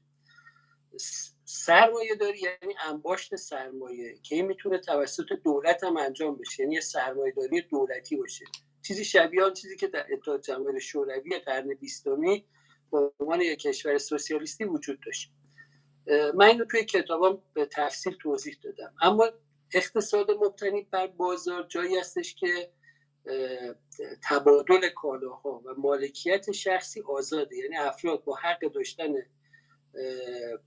با حق داشتن حق, داشت... حق مالکیت دارن و حق تبادل آزاد کالاها رو دارن. این فضا میشه از فضای بازار. شما می‌تونید یک جایی مالکیت خصوصی رو ممنوع کنید. افراد هم حق مبادله کالا رو نداشته باشن. کارخونه دولتی باشه. انباشت سرمایه رخ بده و سرمایه داری داشته باشید. بنابراین سرمایه داری مساوی با نظام بازار نیست. اونجا توضیح دادم. فرض کنید که یه عده فرض کنید که مثلا رابینسون کروزوه و جمعه تو اون جزیره که با هم بودن رابینسون کروزو ماهی می‌گیره و جمعه هم نارگیل از روی درخت میچینه و اینا هم حق مبادله دارن. می‌تونن نارگیلشون رو با, با ماهی با همدیگه مبادله کنن. پس اینجا نظام بازار وجود داره. یعنی افراد می‌تونن کالایی رو هم حق مالکیت دارن هم حق مبادله کالا دارن. حالا فرض کنید که رابینسون کروزو صرف جویی می‌کنه و به جای اینکه روزی ماهی سید بکنه میره یه تور میبافه و با تورش می‌تونه مقدار زیادتری ماهی سید کنه. اینجا انباشت سرمایه رخ داده. اینجا با نظام سرمایه داری مواجه هستیم و در همین فضا ممکنه اصلا اجازه مبادله اون ماهی رو با مثلا کس دیگه نداشته باشه. بنابراین سرمایه داری و نظام بازار دو تا مفهوم کاملا متفاوتن. ما کشورهایی رو در طول تاریخ داشتیم مثل اتحاد جمهوری شوروی با ما نمونه عرض می‌کنم. کشور دیگه هم هستن که یه جور سرمایهداری دولتی دارن. بخشی از اقتصاد ایران هم سرمایهداری دولته. یعنی ابزار تولید متعلق به دولت و دولت که سرمایه های حاصل از این سرمایه گذاری رو دوباره تو اون حوزه خودش به تشخیص خودش سرمایه گذاری می‌کنه در حالی که در نظام بازار ما در واقع عنصر مالکیت خصوصی و مبادله آزاد کالاها رو داریم و اینا با هم دیگه فرق می‌کنن. باز یه مثالی که می‌زنن اینه که تو زندان هم افراد می‌تونن کالایی رو که دارن با هم مبادله کنن. یعنی اونجا اصلا نظام سرمایه‌داری وجود نداره. افراد می‌تونن کالایی رو که متعلق به خودشونه جیره هایی رو که دریافت می‌کنن یا اون سهمیه رو که دریافت می‌کنن با هم دیگه مبادله کنن اونجا حق مالکیت وجود داره حق مبادله آزاد کالا وجود داره. بنابراین اینجا شکلی از نظام بازار وجود داره. این نظام بازاری ربطی به نظام سرمایه داری نداره. من جی دی پی رو توضیح دادم. جی دی پی تولید ناخالص داخلی یا در واقع ابزاری برای تشخیص مقدار در واقع فعالیت اقتصادی کشور مجموع کالاها و خدمات که در یک کشور تولید میشه اینو در واقع بهش میگن تولید ناخالص داخلی. اینا رو با هم جمع می‌زنن میگن ما امسال مثلا مقدار کالاهایی که در کشور تولید شده کالا که میگم کالا و خدمات مقدارش اینقدره و این نسبت به مثلا سال گذشته افزایش و کاهش بده کرده. اگه افزایش بده کرده باشه با رشد اقتصادی مواجه هستیم. اگر کاهش بده کرده باشه با نزول رشد اقتصادی مواجه هستیم. یه سال پایه هم در نظر می‌گیرن. نرخ تورم و اینا رو در نظر می‌گیرن تو محاسباتشون و اون تولید ناخالص داخلی یا جی دی پی مبنای بر ارزیابی یا اندازهگیری فعالیت اقتصادی یک کشور. آقای هیدری عزیز. متشکرم. اتفاق من تشکر می‌کنم از همین دوستانی که تا این لحظه مهمان ما بودن و شنونده صحبت های ما همچنین دوستان محترمی که سوالات خودشون رو چه به صورت پیامکی و چه به صورت صوتی با ما مطرح کردن. تشکر ویژه از آقای اتفاق که در طی این جلسات با ما همراهی می‌کنند و ما از نظرات و آرایشون استفاده می‌کنیم. امروز جلسه ششم بود از سری جلسات کارگاه اقتصاد سیاسی محیط که در ده جلسه و البته با اعتصاب جلسه مقدماتی برگزار میشه. جلسه هفتم که جلسه بعدی هست نهادگرایان و محیط زیست خواهد بود. در جلسه هشتم از مکتب اتریش و محیط زیست صحبت خواهیم کرد. در و در جلسه نهم به نقد نظریه ها و دیدگاه هایی که در طی این کارگاه آموزشی بهش اشاره شده خواهیم پرداخت و نهایتا در جلسه پایانی و یا جلسه دهم جنبندی خواهیم داشت از مباحث مرتبط با اقتصاد سیاسی محیط زیست.